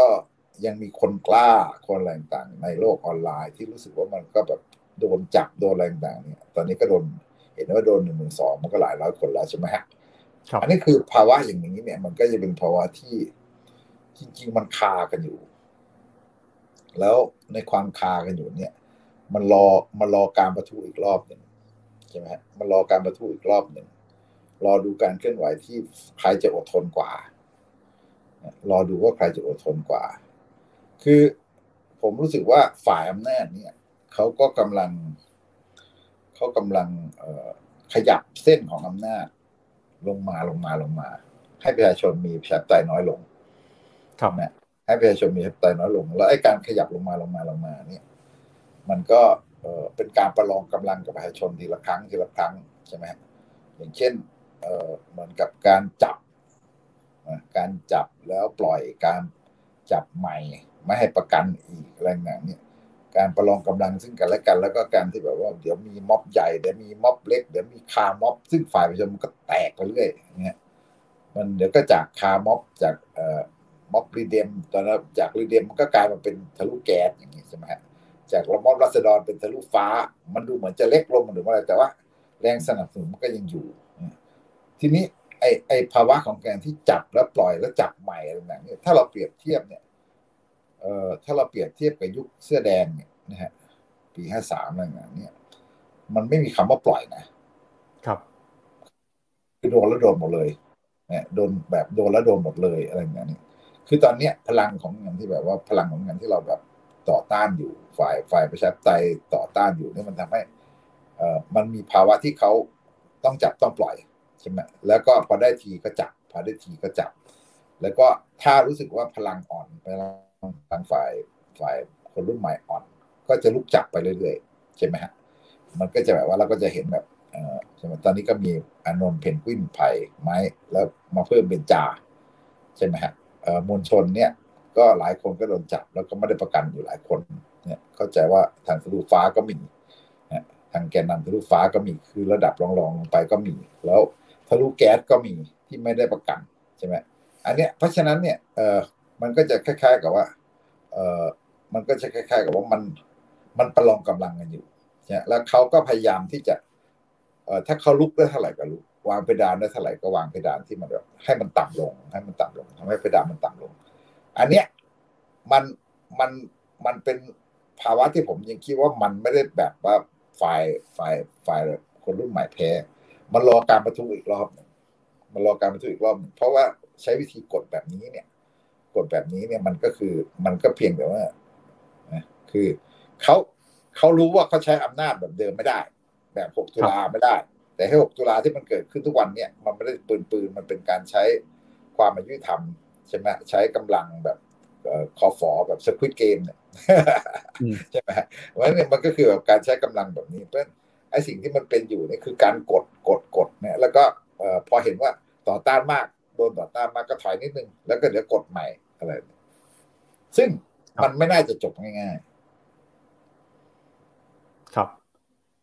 สุดท้ายจะนำไปสู่การประทุครับ การประทุที่พี่ถึงพูดถึงเนี่ย เป็นการประทุแบบไหน จะแตกหัก จะเอ่อรู้ผลแพ้ชนะในรอบนี้เลยไหมหรือมันจะเป็นครับ โดยสภาวะมันไม่ใช่แตกหัก แต่ว่ามันจะออกมาแบบไหนเรายังไม่รู้เพียงแต่ว่า อืมมันออกมาประทุอีกครั้งเมื่อไหร่เราไม่รู้ หรือประทุอีกกี่รอบเราไม่รู้ใช่ไหม แต่ว่าไอ้สิ่งที่มันเกิดขึ้นผมคิดว่ามันก็เป็นอย่างที่อาจารย์นิธิเคยพูดเคยเขียนไว้ในมติชนสุดสัปดาห์ ถึงที่สุดแล้วสังคมมันต้องไปสู่การปฏิปนอมมันก็มันอยู่ไม่ได้ แต่มาปฏิปนอมแบบไหน แล้วใครได้เปรียบมีอำนาจต่อรองมากกว่าในการปฏิปนอมใช่ไหมเหมือนกับว่าฝ่ายฝ่ายพิชาตายเนี่ย รู้สึกว่าลุกได้มากแล้ว แล้วก็บอกเขาจะเป็นต้องปฏิปนอมเนี่ยมันก็จะเกิดการปฏิปนอมแบบที่เขาต้องยอมมากหน่อย อะไรเงี้ยแต่ถ้าแบบว่าฝ่ายใจมันคือแบบคล้ายๆว่าโดนจับโดนขังเยอะแยะแล้วเขาถึงปฏิปนอมอะไรอย่างเงี้ยมันก็จะเป็นแบบ เอ่อแทบไม่ได้เลยเลย ใช่ไหมครับซึ่งอันเนี้ย มันมันเปรียบเทียบกับ 6 ตุลาแล้วมันแบบเราจะเห็นว่ามันแตกต่างใช่ไหมฮะ 6 ตุลาเนี่ยพวกผมก็ป่าปุ๊บหนึ่งปีเขาเขาก็ล้มรัฐบาลหอยก็คือแบบเขารู้ว่าถ้าทำไปงั้นแพ้แน่เขาล้มรัฐบาลหอยแล้วเขาก็เป็นคุณเกียงศักดิ์เป็นเปรมมาเป็นชับไตครึ่งใบเป็นโฮโคสองสาม เราจะเห็นมาเป็นตับเลย คือยุคนั้นเนี่ยอำนาจมันสามารถตัดสินใจได้ง่ายอำนาจเป็นอำนาจสามารถตัดสินใจได้ง่าย แล้วก็รู้สึกว่าจัดการประชาชนได้ง่ายใช่ไหมแต่ว่ายุคนี้เนี่ย มันตัดจัดการได้ยาก เราถึงเห็น ไอ้รับประหารสี่เก้าสิบห้าปี เราถึงเห็นแบบประยุทธ์อยู่มาเจ็ดปีก็ยังแบบ ก็ลากถูก็ไปอยู่อย่างเงี้ยลากถูก็ไปอย่างเงี้ยไอ้ภาวะอย่างนี้คือภาวะที่มัน เขาจริง ๆ แล้วมันเหมือนกับเรามองว่า เออทำไมประชาชนไม่ชนะสักที แต่มันก็แปลว่าเขาก็ไม่ชนะ แล้วแล้วมันเอาชนะได้ยากสิบห้าปีเจ็ดปีก็คือว่าเขาก็ยิ่งไม่ชนะ แล้วก็มันมันลากไปเรื่อยๆเนี่ยมันก็คือภาวะที่เขายิ่งแย่ ครับ มาพูดถึงบทบาทของสื่อมวลชนบ้างครับ ในเหตุการณ์ 6 ตุลา19 นะครับ ก็มีสื่อมวลชนเนี่ย ถูกมองว่าเป็นหนึ่งในคนที่กระตุ้นให้เกิดความรุนแรง มีสื่อบางฝ่ายเนี่ย ยุยงให้เกิดความแตกแยกนะครับ แล้วก็นำไปสู่การปราบปรามนักศึกษาประชาชนในที่สุดนะฮะผ่านมา 45 ปีแล้วครับ การทำงานสื่อในบ้านเราฮะตอนนี้เนี่ยถือว่าสามารถทำหน้าที่ได้ดีหรือยังได้ตรวจสอบอำนาจรัฐอย่างควรที่จะเป็นหรือยังหรือว่าเป็นปากเป็นเสียงให้กับประชาชนได้อย่างเพียงพอหรือยังถามพี่ถึกในฐานะคนที่ทำหน้าที่สื่อในทุกวันนี้ด้วยนะครับตอนนั้นมันมียานเกราะใช่ไหมมันเป็นยุคหลักยุทธหาร แล้วก็มีหนังสือพิมพ์ดาวสยาม เนี่ยซึ่งก็เป็นเอกชนที่รู้กันอยู่ว่า แต่ว่าหมายถึงว่า โดยกระแสหลักแล้วมันก็จะมีกระแสของเราต้องยอมรับว่ากระสือยุคนั้นมันก็ มันก็อยู่ใต้ความคิดอุรักษ์นิยม เยอะเหมือนกันใช่ไหมมันก็อยู่ใต้ความคิดอุรักษ์นิยมเยอะเหมือนกันพอมาถึงยุคนี้ผมคิดว่า มันก็คล้ายกัน ถ้าเราไม่พูดถึงอะไรนะ เออคล้ายๆกับว่าสำนักที่เขา ไปอยู่สุดสุดโต่งแล้วเนี่ย อันนั้นคือ อันนั้นเรารู้กันใช่ไหมเขาสุดโต่งแล้ว แล้วก็จะไปทำทีวีทหารกันแล้วเนี่ย ขนาดนั้นก็คืออันนั้นเรารู้กัน แต่ถ้าเราพูดถึงสื่อทั่วไป ผมก็คิดว่าสื่อทั่วไปมันก็ มันก็ยังมีลักษณะอารยมอยู่บ้าง ในแง่ของสื่อกระแสหลัก มันกลายเป็นสื่อใหม่ต่างหากใช่ไหมมันกลายเป็นสื่อในโลกออนไลน์ต่างหากที่ที่เหมือนกับว่าเออเป็นตัวที่สะท้อน ภาพอะไรต่างมาได้หมดแล้วก็เป็นสื่ออิสระด้วยเหมือนกับเราบอกว่าม็อบที่แดงเนี่ยทะลุแกนที่โดนจับไปเลยมันก็กลายเป็นนักข่าวประชาไทยเป็นเนี่ยเป็นอะไรนะสำนักข่าวรัศดรล่าสุดนี่ก็คือแอดมินนินจาอะไรเนี่ยใช่ไหมมันก็คือแบบลักษณะของการที่สื่อมันหลากหลาย แล้วมันความเป็นอิสระมันมากขึ้น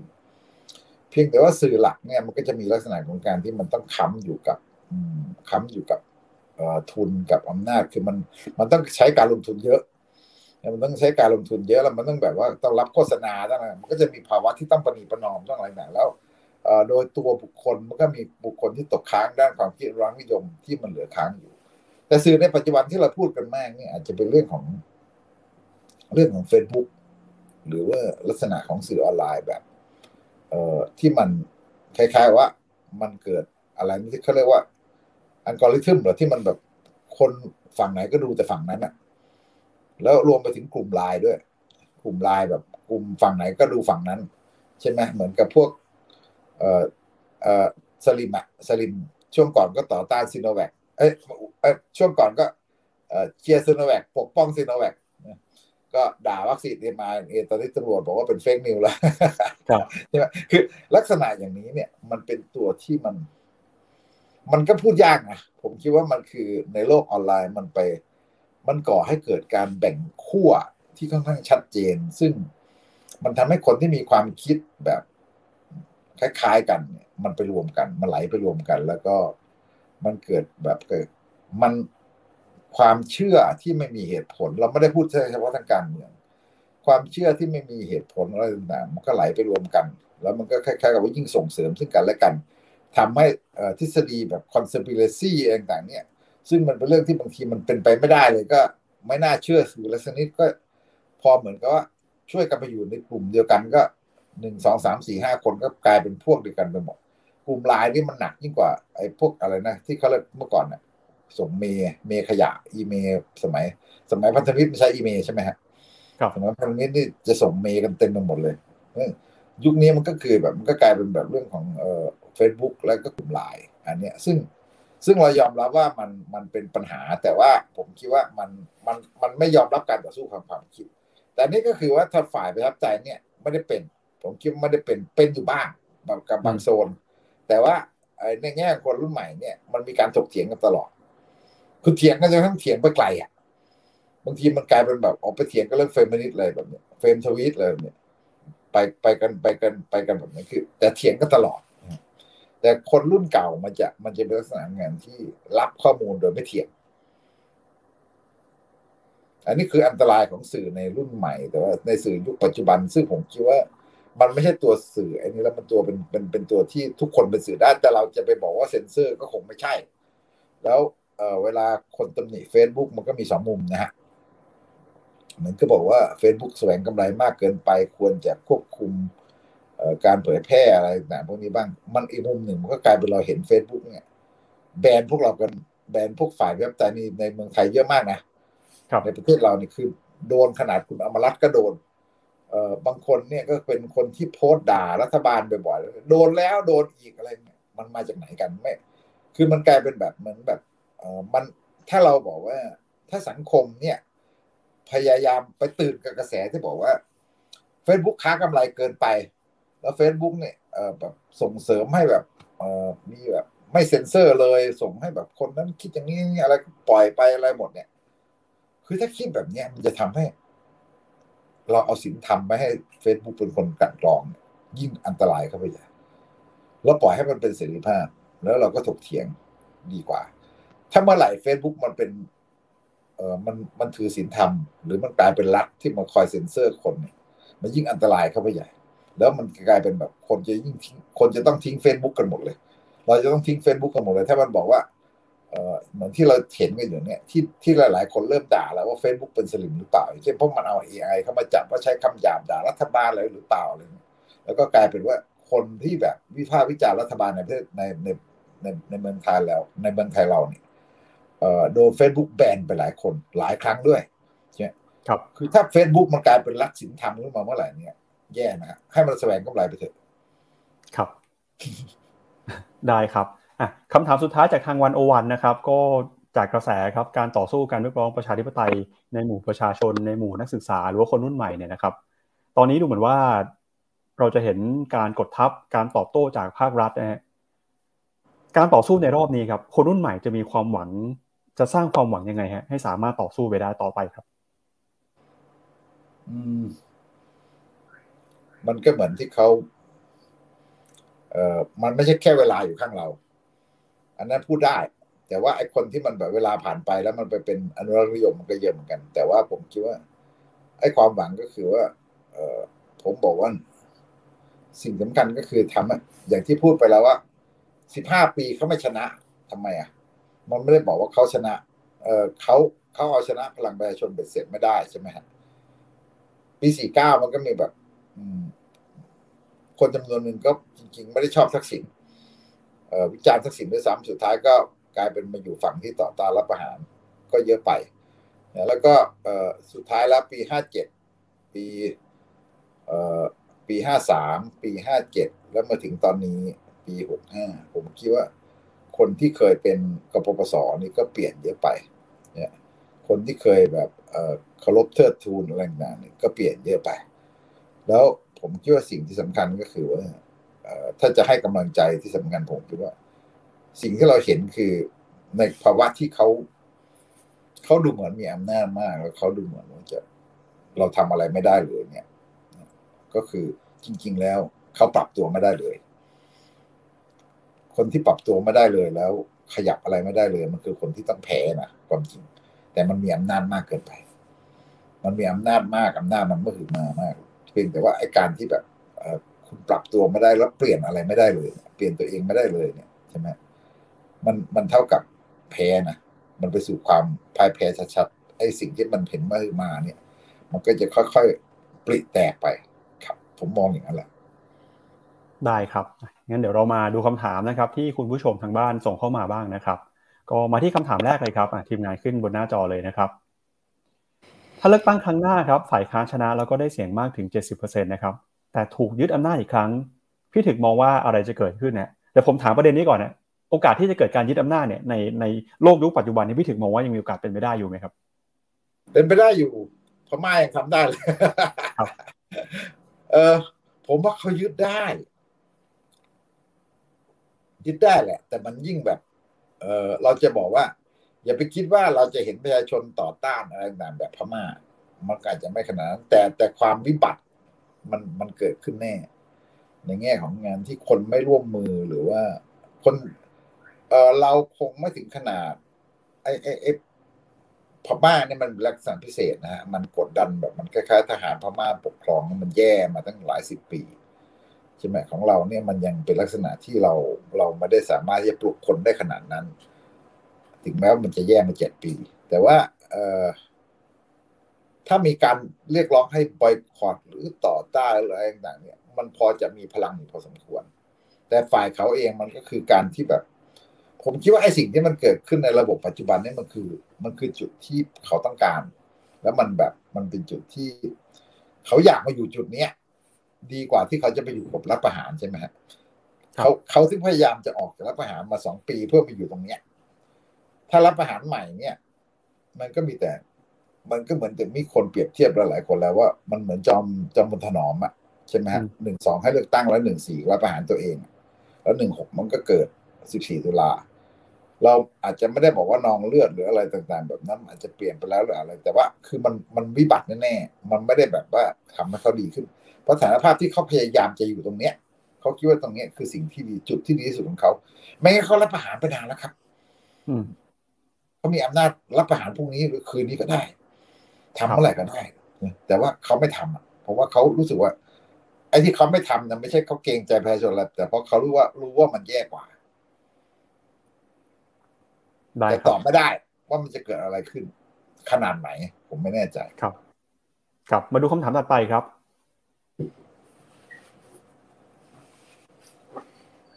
มีบางคนแซวนะครับ ว่าพี่ถึกเป็นใบตองส้มนะฮะ ก็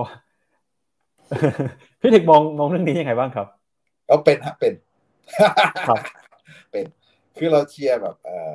เรารู้อะ ผมไม่ได้ปฏิเสธว่า เออแล้วมันมีจุดอ่อนของของของอนาคตใหม่ก็แล้วผมก็ไม่ได้ปฏิเสธว่า เพื่อไทยมันก็มีจุดแข็งเห็นไหมแต่ว่าเพื่อไทยก็มีจุด เอ่อที่เหมือนกับมันก็เขาก็อะไรอะ มันก็เหมือนกับว่าเออมันเป็นความจำเป็นของการเมืองอะครับ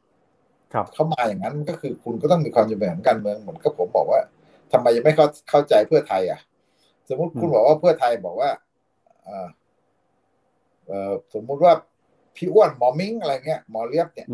ชูธงแก้หนึ่งหนึ่งสองหันมาข้างหลังยังไม่เหลือสสสกลก็ได้ใช่ไหมผมไม่ได้ด่าเขานะแต่สสเขาต้องคิดหนักเขามีภาวะของเขาเขาอะไรอย่างเขามาสสเขตเขา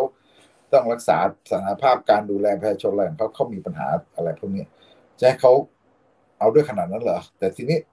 พอมันเป็นก้าวไกลมันก็หมายความว่าอนาคตหม่คือมันมาด้วยแบบกระแสที่กระแสจากการเลือกตั้งปีหกสองแล้วก็แบบว่าเขาก็คิดว่าทิศทางก็คือว่ากระแสความคิดของคนรุ่นใหม่ที่จะเลือกเขาเพราะฉะนั้นเขาก็เขาก็ได้เต็มที่ใช่ไหมแต่เขาก็มีจุดอ่อนของเขาในเรื่องของการที่เขาเขาจะต้องรู้จักประสานเข้ากับการเมืองที่มันเป็นจริง ใช่ไหมเหมือนกับ เราก็ต้องยอมรับไอ้งานศพงานบวชมันคือ มันคือการเมืองใช่ไหมฮะแล้วเราจะทำยังไงกับอันนั้น ซึ่งแล้วเราจะหาตัวผู้สมัครที่มาลงตัวที่อะไรกับอย่างนี้เออกับการเมืองสองสองสองสองมุมอย่างนี้ได้ยังไงอะไรเงี้ยเห็นไหมอนาคตใหม่เนี่ยเออก้าวไกลเนี่ย หาตัวผู้สมัครตรงไหนทะเลาะกันเกือบหมดเลย เพียบเลย มีปัญหาอะไรใช่ไหมคือ อันนี้เราเข้าใจใช่ไหมแต่ว่า แต่ว่าหมายถึงว่า เหมือนกับที่ผมเปรียบเทียบอะผมถึงชอบ ผมสนับสนุนว่าผมอยากเห็นอะไรที่มันไปข้างหน้าเป็นตัวฉุดเป็นตัวกระตุ้นนะก้าวไกลเป็นตัวกระตุ้น เพื่อไทยเป็นแมสครับ กองเชียร์เพื่อไทยกับกองเชียร์ก้าวไกลนี่ควรจะคุยกันยังไงดีครับ โอ้ยาวครับไม่ได้เลยคือ คือคุยกันยังไงเนี่ย มันไม่ต้องคุยละผมคิดว่าก็คือแบบเออมันก็ฟังกันบ้างแค่นั้นแหละก็คือแต่ว่า เออ ปัญหาของก้าวไก่กองเชียร์ก้าวไก่คือคิดว่าตัวเองมาทีหลังแล้วแน่กว่าสำหรับความรู้สึกของพวกกองเชียร์เพื่อไทยส่วนปัญหากองเชียร์เพื่อไทยก็คือคิดว่าก้าวไก่มาแย่งอนาคตใหม่มาแย่ง ทั้งที่มันไม่ใช่ใช่ไหมมันเป็นสิทธิเสรีภาพที่ใครจะเลือกมันไม่ใช่เรื่องแย่ง แต่มันหมายความว่าพอมันมีพอมันมีการแข่งขันมันมีการเปรียบเทียบมันย่อมเป็นเรื่องธรรมดาที่มันจะมีคนเลือกอีกพรรคหนึ่งซึ่งไม่เหมือนเมื่อก่อนที่มีเพื่อไทยพรรคเดียว แล้วต้องยอมรับสภาพตัวนี้ให้ได้ แล้วอีกอย่างหนึ่งก็คือ กองเชียร์เพื่อไทยจะมีความรู้สึก เอ่ออะไรอะคล้ายๆกับว่า เสื้อแดงคือเพื่อไทยเพื่อไทยคือเสื้อแดง ถ้าเพื่อไทยถูกลืมหรือถ้าเพื่อไทยแพ้คือเสื้อแดงแพ้ซึ่งไม่ใช่ เสื้อแดงใหญ่กว่าเพื่อไทยเสื้อแดงใหญ่กว่าเพื่อไทยและก้าวไกลครับคำถามต่อไปครับมาเป็นคำถามเลยนะครับ ข้อสามครับบอกว่าช่วงนี้เนี่ยเห็นคุณโทนี่ออกมาให้ความเห็นเรื่องประเทศไทยบ่อยๆนะครับ พี่ถึกมองเรื่องบทบาทของคุณโทนี่ในตอนนี้ยังไงบ้างครับ ก็ มันเป็นในมุมหนึ่งในทางการเมืองมันคือโอกาสทางการเมืองครับ มันต้องเห็นมันเห็นกันชัดๆอยู่แล้วว่า เวลาคุณโทนี่ออกมา มันก็โอ้โหมันแสดงความแตกต่างอย่างชัดเจนกับผู้นำ พอนงอะไรนี้ใช่ไหมฮะในขณะที่เราบอกพอนงคืออย่างนั้น ก็ผมก็คิดว่าเป็นเรื่องดีอะเพราะมันเป็นการเขย่า มันเป็นการเขย่ามันเป็นการเขย่าที่ส่งผลสะเทือนสูง แล้วมันมันมีมันมีปัญหาต่อภาพรัฐบาลแน่นอน เพราะว่าบางทีคุณทักษิณชี้เปี้ยงเปี้ยงเปี้ยงเปี้ยงได้ ว่าตกลงแล้วปัญหามีตรงไหนตรงไหน แต่ขณะเดียวกันก็คือว่า ในมุมหนึ่งเนี่ยมันก็คือแบบมันมันก็ คล้ายๆกับว่า คุณทักษิณก็สร้างภาพให้แบบสามารถที่จะดึงให้เพื่อไทยกลับมาจากที่ เราก็จะเห็นได้ว่า จริงๆแล้วในช่วงปีแรกเนี่ย เพื่อไทยอ่อนมากไงครับใช่ไหมฮะเพื่อไทยไม่มีภาพลักษณ์ทางสาธารณะแทบไม่มีสสของเพื่อไทยเนื่องจากส่วนใหญ่เป็นสสเขตไม่มีปฏิริษใช่ไหมจนกระทั่งแบบมีการปรับพักครั้งครั้งหลังสุด แล้วที่เอาคุณประเสริฐขึ้นมาเป็นเลขาธิการพักก็ พยายามที่จะปรับปรุงเรื่องคุณภาพเรื่องอะไรต่างขึ้น แล้วก็มาเสริมด้วยคุณโทนี่ใช่ไหมเพียงแต่ว่าไอ้ตัวตัวนี้ก็คือว่ามันการเชื่อมระหว่าง สิ่งที่เราจะเห็นในข้างหน้าคือว่าต้องเห็นในข้างหน้าคือว่าการเชื่อมระหว่างคุณโทนี่กับ ผู้นำที่เป็นจริงของพรรคอะเพราะคุณโทนี่ก็เป็นไม่ได้ใช่ปะการเชื่อมมาสู่ผู้นำที่เป็นจริงที่จะสร้างความเชื่อมั่นในการนำพรรคลงลงเลือกตั้ง อันเนี้ยต้องรอดูว่าเขาจะทํำยังไง ผมไม่ได้ติดปัญหาอะไรนะ คือเวลาที่แบบว่า เราบอกเราเป็นใบตองส้มแล้วเราจะต้องบอกว่าเออซีเรียสอะไรกับคุณโทนี่ผมว่าดีอะใช่ไหมคือมันช่วยกันช่วยกันซัดคนละมุมอะไรเนี่ยบางคนก็ไปด่าแกทำนองว่า เออ เหมือนกับ เพราะคนรุ่นใหม่ มันลุกขึ้นมาสู้ก็เลยแบบได้มีโอกาสจังหวะอย่างนี้อะไรเนี่ยผมมันก็ช่วยกันอะ ไม่เห็นเป็นไรเลยเนี่ยมันก็เป็นเรื่องที่ช่วยกัน แต่แน่นอนว่า เขามีข้อจำกัดของเขาว่าเขาทำไงอะ เขาอายุเจ็ดสิบสองเขามีบุตรภรรยาอยู่ในประเทศนี้ มีกิจการอยู่ในประเทศนี้หลานอยู่ในประเทศนี้ไอ้เขาเสี่ยงแบบไหนอะผมว่าผมก็เข้าใจแค่นั้นก็พอแล้วว่าเออเหมือนกับเราก็เห็นอยู่ว่า กว่าโอ๊กจะพ้นคดีอะไรแบบนี้ใช่ไหมกว่าที่เขาจะแบบอะไรเนี่ยเขาเขาโดนมาเยอะเราเข้าใจว่าเขาโดนมาเยอะแล้วเขาเขาจะเสี่ยงแบบคนรุ่นใหม่ที่เราอยากให้เป็นมันก็ไม่ได้ ครับนำไปสู่คำถามถัดไปเลยฮะเราเห็นคนรุ่นใหม่เนี่ยนะครับที่เคลื่อนไหวนอกสภาครับอยากจะผลักดันประเด็นข้อเรียกร้องเข้าไปสู่ในสภา ซึ่งหลายเรื่องเนี่ยนะครับการเมืองในสภากับการเมืองนอกสภาเนี่ยยังเชื่อมกันไม่ได้นะครับพี่ถึกมองว่าการผลักดันประเด็นหรือว่าการทำงานร่วมกันทั้งในและก็นอกสภาควรจะเป็นยังไงครับ บางเรื่องมันเชื่อมไม่ได้จริงๆนะครับครับ อืม เวลาเราพูดถึงข้อเรียกร้องปฏิรูปสถาบันเนี่ย มันเชื่อมไม่ได้นะ เออมันเชื่อมแทบไม่ได้เลย แต่ว่าอย่างเช่นการเรียกร้องให้ยกเลิกหนึ่งสองที่ก้าวไกลรับไปเป็นแก้หนึ่งสองนี่มันพอเชื่อมได้บ้าง ครับ แต่มันก็ไม่สามารถที่จะเห็นได้ว่า เห็นได้ว่ามันมันมันมันไปไม่ได้ พลังนอกสภาเนี่ย มันจะเป็นตัวที่เหมือนกับ มันมันฉุดลังยิ่งกว่าตัวพรรคการเมืองไอ้แม่มันมันมันเป็นตัวที่นำไปข้างหน้าก่อน ครับ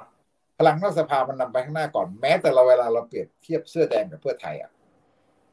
เราเห็นว่าเสื้อแดงเนี่ยมีความล้ำไปกว่าเพื่อไทยเราไม่ได้บอกว่าแกนนำอะไรต่างๆแต่ว่าลักษณะของเสื้อแดงความเรียกร้องต้องการความ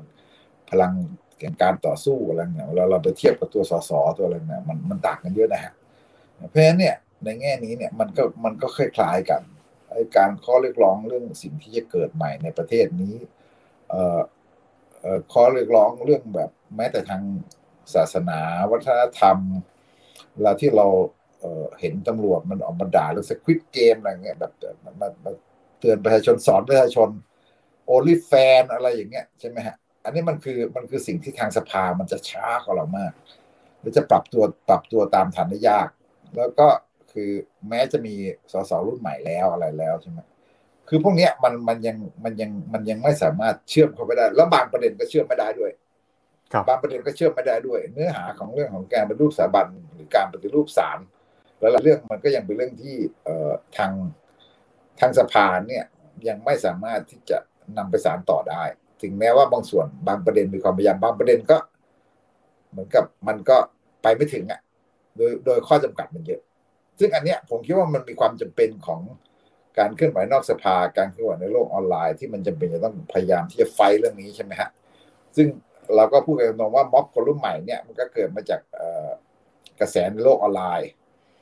เกิดมาจากอาจารย์สมศักดิ์อาจารย์ปวีอะไรต่างในปีที่แล้วใช่ไหมฮะที่มันมาเป็นกระแสของคนรุ่นใหม่ที่มันเป็นม็อบแฮร์รี่พอตเตอร์เป็นอะไรขึ้นมา แล้วซึ่งแน่นอนก่อนนั้นมันคือยุคอนาคตใหม่ แต่มันก็มามาสืบต่อเนื่องกันใช่ไหมเพราะฉะนั้นเนี่ยอันเนี้ยมันคล้ายๆกับว่า เราก็จะเห็นว่า แล้วขณะเดียวกันเนี่ยพรรคการเมืองเนี่ยก็ค่อยตามคนรุ่นใหม่ไปอีกทีนึงพรรคการเมืองก็ค่อยตามคนรุ่นใหม่ไปอีกทีนึงตามแบบตามหมดไม่ได้ด้วยเขามีข้อจำกัดของเขาเขาก็มี คือเอาง่ายๆพรรคการเมืองเนี่ยเวลาเราพูดมันก็จะมีประเด็นหลายหลายเรื่องอย่างเช่น ผมเป็นสสเขตเนี่ย อืมผมเป็นสสผมก็จำเป็นที่ต้องต่อสู้เรื่องพวกนั้นพวกนี้ ผมไม่ได้มายืน เหมือนเหมือนเวลาเราเห็นม็อบคนรุ่นใหม่ เอ่อเขาไม่ได้มายืนเพื่อที่จะปกป้องม็อบอย่างเดียวเขามีภาระอย่างอื่นของเขาที่เขาจะต้องดูแลคนดูอะไรต่างๆเนี่ยคือประชาชนที่เลือกเขามาในเขตนั้น ในเขตพื้นที่นั้น หรือแม้แต่กลุ่มอื่นๆ อย่างเงี้ยที่ที่ต้องการให้เขาช่วยเหลือ เราก็จะเห็นอย่างถ้าเราตามอย่างรังสิมันโรมก็คือแบบรังสิมันโรมคือ คนที่มาจากม็อบโดยตรงอะไรเงี้ยแต่ตอนนี้เขาคือเขาก็ไปช่วยดูแลเรื่องนู้นเรื่องนี้พื้นที่ทำกินเรื่องอะไรต่างๆในในในสายเอ็นจีโออะไรแบบเนี้ยมันก็จะแบบว่าก็จะไปกว้างแบบนี้ใช่ไหมงั้นไอลักษณะของการที่เราจะเราว่าสสเนี่ย มันต้องทำอะไรหลายอย่างพร้อมกันไอการที่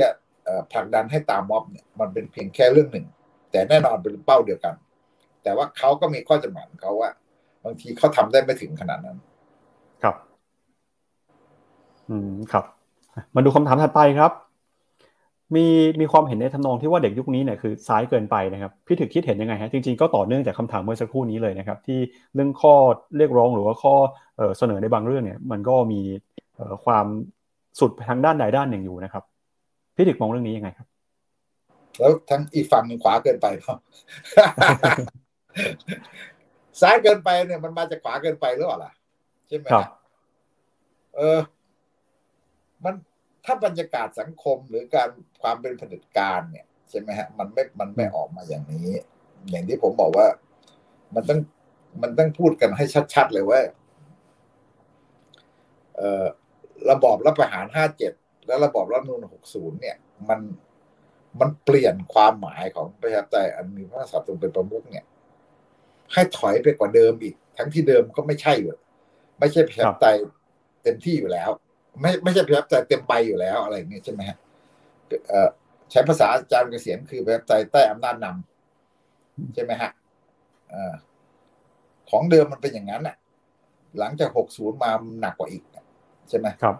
เนี่ยคำถามก็คือว่า แล้วคุณจะว่าใครซ้ายเกินไปหมายถึงว่าประเด็นมันก็คือว่า มันก็คือพลังที่มันประทุขึ้นมาโดยธรรมชาติ ผมถึงบอกว่าเขา ผมก็ถึงบอกว่า เฮ้ย